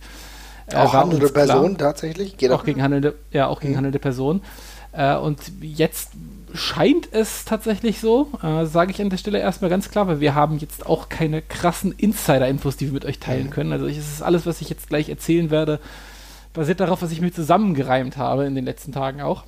Hm. Äh, jetzt scheint es tatsächlich so, dass ihm dieses, äh, ja, dieses Verhältnis zur WWE, was sowohl er als auch die WXW haben, eben zumindest in dieser Hinsicht zum Verhängnis geworden ist, was seine WXW-Karriere angeht. Ja, man muss halt tatsächlich sagen, in den letzten Tagen äh, gab es, äh, also nach diesem Samstags, ja, wie soll ich sagen, Crash, kann, kann man glaube ich schon so sagen, weil jeder von uns emotional ja. einigermaßen frustriert war. Also es ist ja. einfach so, ne? Du, hast, du bist an, aus dem Samstag rausgegangen und hast gedacht, boah, ey, okay, ich habe schon gedacht, dass vielleicht gibt es einen Screwjob-Finish oder sonst irgendwas, ja. dass vielleicht Bobby den Titel behält, was ja auch immer noch okay ist und äh, es da doch weiter irgendwie in der WXW bleibt und wir waren alle platt. Alle platt, emotional ja. am Ende.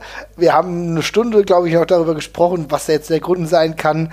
Das ist auch hört sich an, in allem Schlechten, sag ich mal, im schlechten Anführungsstrichen, ist ja auch was Gutes, weil es war gesprächswertig. Ne? Wir haben mehrere mhm. Stunden, reden jetzt auch wieder darüber, weil es halt uns einfach so bewegt. Ne? Das ist auch die Magie des Wrestlings, dass sie dich Tage später noch fesselt und du nicht genau weißt, was jetzt überhaupt Sache ist.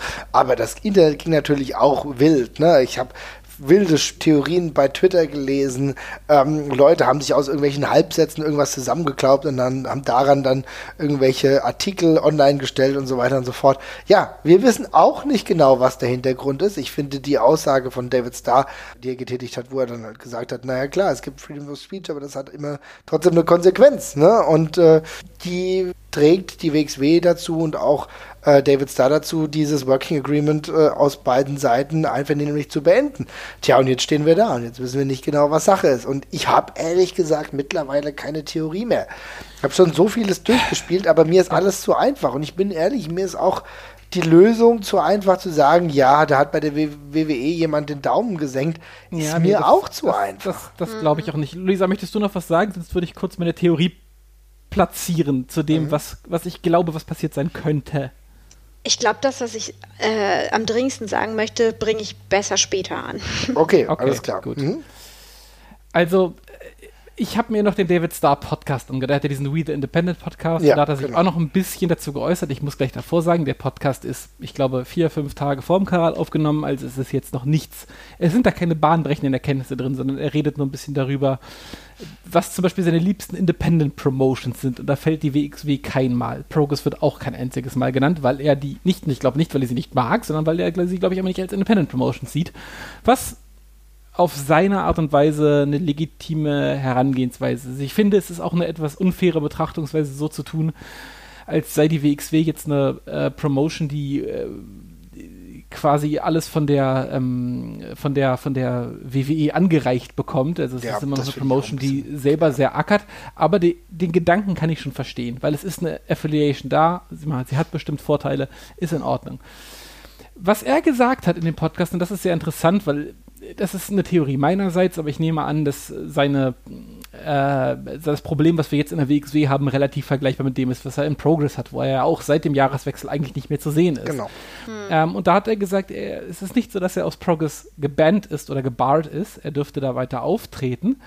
Er sagte aber, there's only so much I can do over there. Und dass er nicht dazu befähigt wäre, eine bestimmte Glass Ceiling zu durchbrechen. Mhm er, er, es wäre erlaubt für das Occasional Dream Match. Er könnte da rüberkommen, mhm. aber und dann hat er abgebrochen. Das klingt für mich so, als gäbe es schlicht und ergreifend Probleme, was die Einsatzmöglichkeiten anging. Was genau das jetzt ist, ist super schwer zu deuten für mich. Also wir können jetzt sagen, vielleicht darf David Starr keine Titel gewinnen in der Promotion. Vielleicht darf David Starr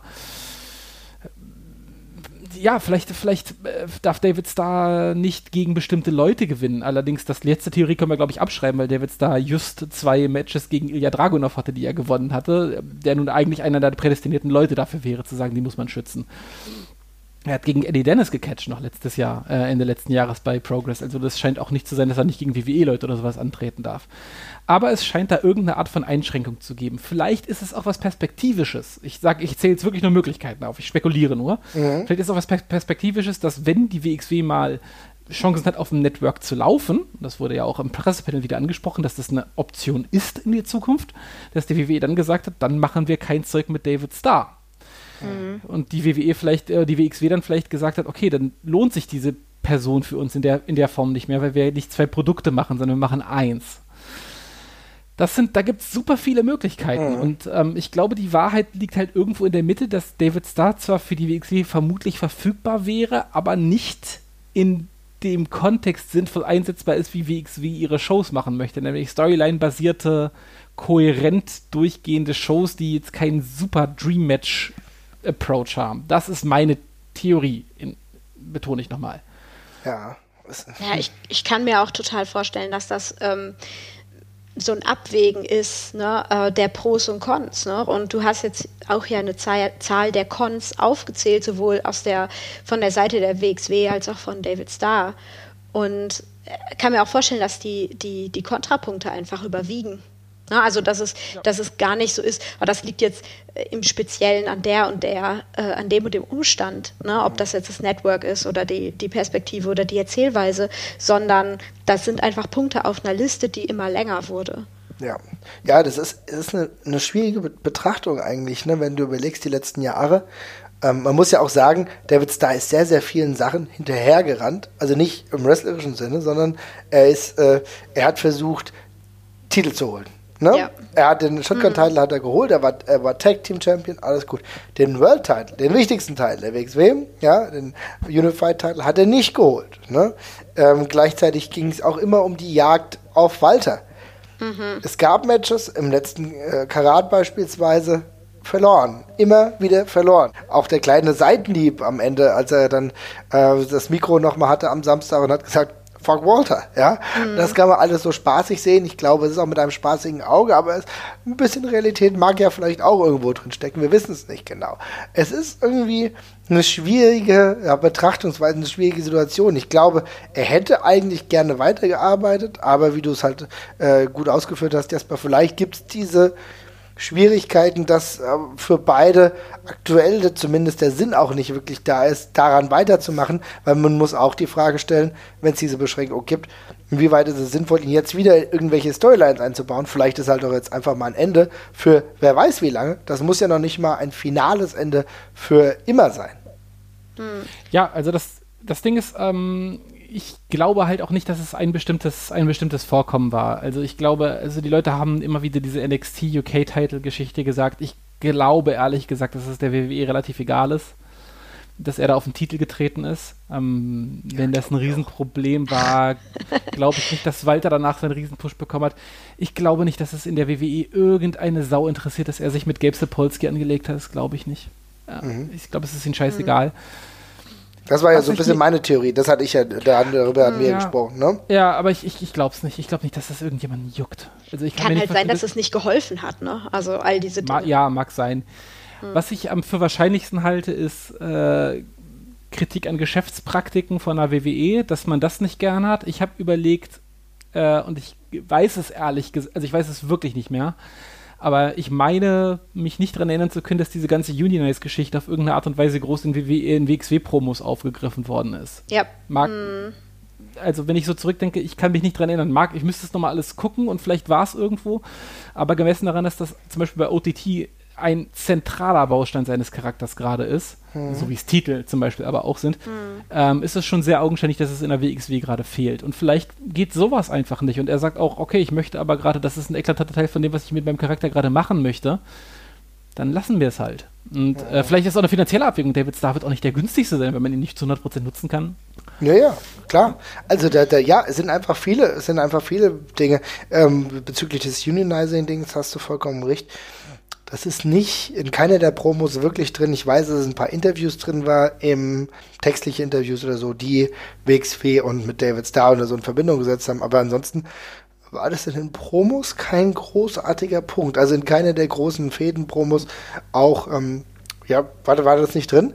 Man muss aber auch sagen, äh, dass die Arbeit, die David Starr hier abgeliefert hat, und das fand ich auch cool, dass zum Beispiel Tess das auf dem Media Panel nochmal klar gemacht hat bis zuletzt ja absolut herausragend war. Ne? Mhm. Wie viele tolle Matches haben wir noch von David Starr gesehen, beispielsweise gegen Ilya, aber auch gegen andere, hat sich ja auch immer würde man sagen, in Anführungsstrichen hingelegt. Jetzt zuletzt auch für Bobby Ganz. Ähm, da war er sich nicht zu schade, um alles mitzumachen. Das ist auch interessant, wenn, wenn du die, ja, diese Bewertung von TS noch mit reinnimmst, wo ja schon früh klar war. Also es ist ja jetzt schon, das ist ja nicht erst jetzt eine Entscheidung, die am Samstag gefällt wurde, sondern irgendwie auch äh, schon mehrere Monate Bestand hatte Und dass er dann sagt, ja, aber das hätte er ja dann auch nicht mehr machen müssen. Und hat er trotzdem gemacht. Finde ich interessant. Ich kann das noch aktuell einfach noch nicht bewerten, finde aber interessant, dass Tess dann genau sowas anführt. Weißt du, was ich meine? Ja, hm. auf jeden Fall. Ich möchte vielleicht noch ein anderes Problem aufmachen. Äh, was heißt Problem? ein, ein anderes Thema dabei aufmachen. Gerne. Ähm, und zwar das politische Thema äh, dabei. Ähm, also weil wir haben ja, ja klar, das spielt natürlich auch mit da rein, mhm. ähm, dass wir jetzt ja überlegt haben, was ist überhaupt der Grund für diese Entscheidung. Aber ähm, ich hatte es ja auch mehrmals im Vorhinein erwähnt, weswegen ich auch gerade kein so besonders großer David Starr Supporter war, obwohl all die Dinge, für die er eintritt und für die seine ganze Independent-Geschichte eintritt, alles Dinge sind, die ich auf jeden Fall unterstützen will, mhm. ist, dass ich es einfach in, in ich finde es halt problematisch und das meine ich jetzt nicht im Internet-Sinne, mm, sondern ich finde es halt einfach problematisch, äh, tatsächliche politische Themen, mhm. Anliegen, Pläne ähm, mit in K-Fape Storylines zu nehmen, weil äh, dadurch, ne, ich hatte es ja schon mal gesagt, wird das für mich in, in meiner Sicht in einen fiktiveren Kon äh, Kontext gestellt, wo die Linien eben verschwimmen zwischen, was ist jetzt eine tatsächliche Bemühung, was ist Storyline. Mh, mm, äh, dann, kann, dann kann es halt passieren. Äh, mir zum Beispiel fiel es lange total schwer zu unterscheiden, äh, ist das, was David da jetzt äh, vorhat, was ist eigentlich seine, sein Independent-Ding? Ne? Mhm. Ist, das eine, ist das eine Brand? Ist das ein Stable? Ist das der, der Name für ähm, für die Union, die er vorschlägt, ist die Union, die er, äh, die er, die, die er vorschlägt und diese ganze Healthcare-Geschichte und so weiter und so fort. Ähm, ist das jetzt ein Charakterzug oder macht er das wirklich? Sind die Social-Media-Fotos äh, für, für die Storyline oder ist das tatsächlich, hey, guck mal, was ich hier gerade plane und so weiter? Also ich fand das ah, ab einer, ab einer, mhm. gewissen Zeit äh, extrem undurchsichtig, was er da plant mhm. und ähm, vorhat. Und äh, weil eben Leute, die das nicht, also die, die nicht für eine Union oder für Healthcare oder für Bernie Sanders sind, immer sagen können, hm, ja, ja, ne, also das ist ja jetzt auch nur äh, hier Storyline und so weiter. Ne? Also das, ach, das, das greift ja sowieso nicht, beziehungsweise auch Leute, die vielleicht dafür sind, können sich nicht sicher sein, was sie da jetzt eigentlich unterstützen. Ist es Storyline, ist es nicht. Gleichzeitig sind es ja aber extreme politische Statements, gerade wenn er ne, äh, Präsidentschaftskandidaten name droppt ja. andauernd, ähm, wenn er sich für, für ähm, Healthcare einsetzt tatsächlich. Äh, und die, finde ich, sollten nicht ins Fiktive relativiert werden. Auf keinen Fall. Weil das, wird, das ist ja immer schon die Strategie, zum Beispiel auch von der WWE gewesen, tatsächliche echte Beschwerden und Probleme und Themen, politische Themen in der Welt aufzugreifen und dann ins Fiktive zu übertragen und da zu entkräften.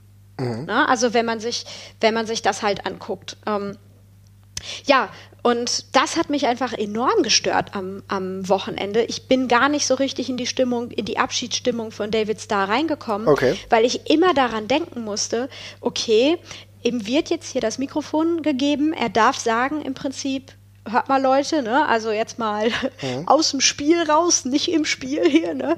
Ähm, das ist alles ein bisschen blöd gelaufen in letzter Zeit. Äh, Freedom of Speech hier und da. Äh, und ich muss jetzt wirklich ernsthaft echt gehen. Ja, das war jetzt nicht nur Storyline. Ähm, aber das Ganze wird halt ja gefilmt von der WXW, die mit der WWE zusammenhängt, die äh, wurde Beschränkungen. Es, wurde, es, wurde es nicht, wurde es nicht. Ach, guck, das, find, ah, das wurde gefilmt, natürlich. Ich habe doch nope. die Kameras gesehen. Die WXW hat ihm, äh, also es wurde auf dem Media-Panel so gesagt, das können wir an der Stelle auch mal Ach, sagen. Die WXW guck, hat da war ich ja nicht, ne? Die, die, ja, die WXW hat David Starr freigestellt, ob er eine Promo in Storyline halten möchte, die gefilmt und released Aha. wird, oder das machen, was er jetzt getan hat, nämlich eine Rede, eine persönliche Rede zu halten, die nicht weiter aufgegriffen wird. Und er hat sich ja, für die zweite Variante entscheiden. Guck mal, das, das relativiert das Ganze doch auch schon wieder direkt. Mhm. Ähm, das war mir aber zum Beispiel in dem Moment überhaupt nicht klar. Also ich meine mich eben auch an Kameras erinnert zu haben. Ähm, kann ja sein, dass die da standen und die waren halt nicht an. Ne? Aber ja, vielleicht hat man sie auch für andere Sachen aufgenommen, kann ja auch. Was? ähm, äh, ja, also für mich war es in dem Moment hatte ich ein total ungutes Gefühl dabei, wie das, also dass ich einfach schon wieder nicht unterscheiden konnte, was nehme ich hier, was ist jetzt in K-Fape, was ist nicht in K-Fape, was ist ein tatsächliches politisches Statement und was ist im Endeffekt eine Pipe-Bomb, weißt du, die ja, abgesegnet wurde und die Hatten im Endeffekt zu nichts führt. Mhm. Genau, ja. Da finde ich trotzdem ein wichtiger Kontext tatsächlich, ja. Ja, da möchte ich aber ganz kurz, äh, ganz kurz einhaken auf jeden Fall, weil das ist in meinen Augen, also ich weiß, worauf du hinaus willst. Und das äh, Gruselige, sage ich mal, ist ja auch, selbst wenn es jetzt komplett ernst gemeint war, kann es später wieder mhm. K-Fape werden, wenn man es wieder aufgreift. Richtig. Ja, genau. Richtig. Mhm. Aber, äh, und das ist der Punkt, David Stars Sprachrohr ist das Wrestling. Das ist seine Kunst. Genau mhm. wie, ein, wie ein Musiker einen Song drüber schreiben würde oder jemand einen Film drüber machen würde ist der Outlet, den er hat, neben seiner so Social Media Reichweite, die er ironischerweise wiederum durch Wrestling anfüttert, dass er das in Wrestling einziehen kann. Und was ich ihm halt zugute halte bei dieser ganzen Geschichte, er hat, er hat die Sachen auch als Heal gesagt, zum Beispiel, ja. Mhm. Aber er hat, finde ich, kein einziges Mal eine Aussage getätigt, hinter der er nicht steht. So auch als Heal nicht. Also alles, was er gesagt hat, konntest du wörtlich nehmen, tatsächlich im, im Rahmen dieser Rolle. Und das ist dann im Endeffekt, kann man, glaube ich, bei dem Schluss ankommen, ja, er hat das alles ernst gemeint, was er da sagt. Er sagt es auch in Form von einer Rolle, so wie auch ein Musiker in Form von Entertainment politische Statements abgibt. Ähm, aber im Endeffekt konnte man es, denke ich, wörtlich nehmen. Und jetzt zum Schluss ist er eben, hat er dafür die Quittung gekriegt auch. Also er hat das, äh, die, klar küsst da äh, Realität dann Fiktion an der Stelle. Aber äh, es ist echt, offenbar. Also mhm. der, der, der, Hintergrund ist echt und insofern ähm, habe ich da, hab ich da keine, keine Probleme mit tatsächlich an der Stelle, weil ich finde, er hat das halt so krass durchgezogen, er kriegt in Realität die Quittung. Mhm. Dann geht's full circle an der Stelle. Hm. Ja, kann sein, dass es das äh, mich halt besonders auch verwirrt hat an der ganzen Geschichte, dass bis dahin alle Überlegungen, die wir ja auch zu dem Match hatten, und wie das Match verkauft wurde, in, äh, mit, mit, Wrestling Convention und mit K-Fape zu tun hatten. Also äh, ich weiß ja noch, wir haben ja darüber geredet, oh, und dann könnte, ah, dann kommt doch bestimmt wieder einer von, was hatten wir jetzt gesagt, Bobby und Cook KG? Ja, genau. Oder wie auch immer, komm, komm rein und dann passiert das. Oder es war auch im Gespräch, wird ein neues Mitglied äh, gezeigt. Oder ähm, ne, wie, wie, wie geht dieses Match aus? Weil man bei äh, Career-Matches gerade ja auch schon also im Prinzip ist da die Storyline ja schon, selten geht es bei solchen Matches tatsächlich um das wirkliche Ende einer Karriere, mhm. ähm, sondern viel äh, ist damit ja ein Charakterwechsel angedeutet oder damit wird quasi ja auch schon angedeutet, die Person verliert nicht oder sowas. Ne? Und äh, unter dem Aspekt habe ich dann auch über dieses Match nachgedacht und dann hinterher vorgesetzt zu bekommen, ups, ja, aber das war jetzt auch alles real und ich gehe wirklich und zwar aus diesen wirklich echten ähm, wahren Leben gründen, ne, aus den politischen Gründen gehe ich jetzt hier. Also ich sage gar nicht, dass man in Wrestling keine politischen Themen, ansp äh, Themen ansprechen darf oder verkaufen darf und verhandeln darf.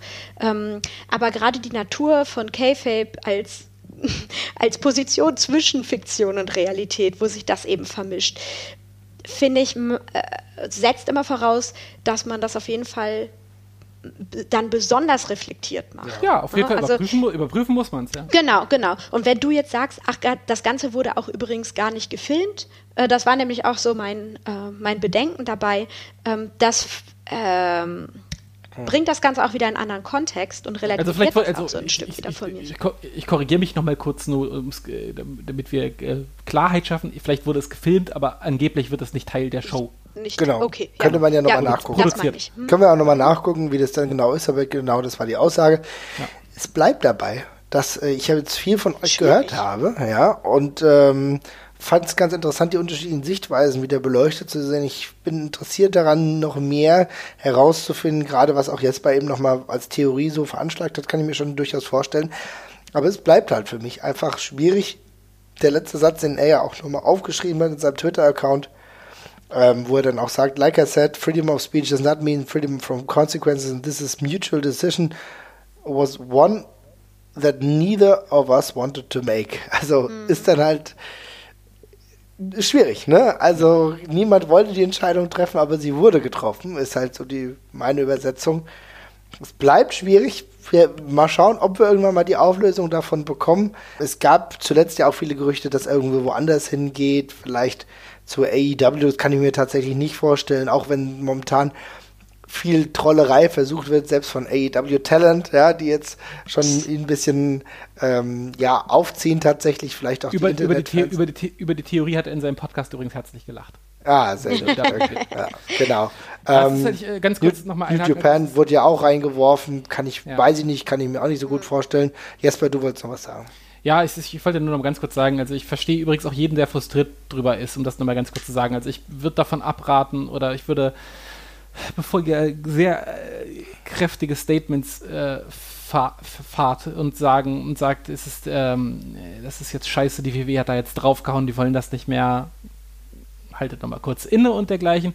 Aber mhm. ich sehe es genauso. Ich bin super, super traurig, dass David da weggeht. Ich gerade die Main Event Szene in der WXW ist dünn besetzt und er ist einer von denen, die halt sticht und ergreifend immer abgeliefert haben. Er ist, hat natürlich auch polarisiert, aber ich habe ihn sehr, sehr gemocht in allem, was ja. er getan hat wenn es Teil der WWE, WXW Beziehung ist, was da passiert ist, dann ist es natürlich ein weiterer Diskussionspunkt, wo diese Beziehung der WXW schadet und wo sie ihr weiterhilft. Also ich kann sagen, aus meiner Warte, ich hätte lieber David Starr behalten als X-Men bekommen, wenn, wenn, wenn das, wenn, aber, aber auch das, auch das sind persönliche Geschmäcker an der Stelle. Ähm, und ich kann es nicht beurteilen, ob äh, diese, ob, ob, ob das in irgendeiner Form wirklich damit was zu tun hat. Es wirkt von außen natürlich extrem so, aber ja.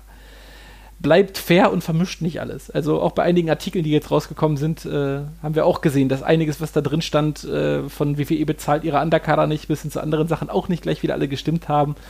Besonnenheit tut auch bei dem Thema ganz gut. Ja, finde ich auch immer interessant, wie schnell dann manchmal geschossen wird, ohne dass man dann vielleicht mal irgendwo nachfragt. Ja. Ist ein bisschen absurd tatsächlich. Die generelle Sache finde ich auch extrem scheiße und sehr. Ja, genau. Also ja. genau der, der, der Punkt, dass David Starr einfach nicht mehr da ist.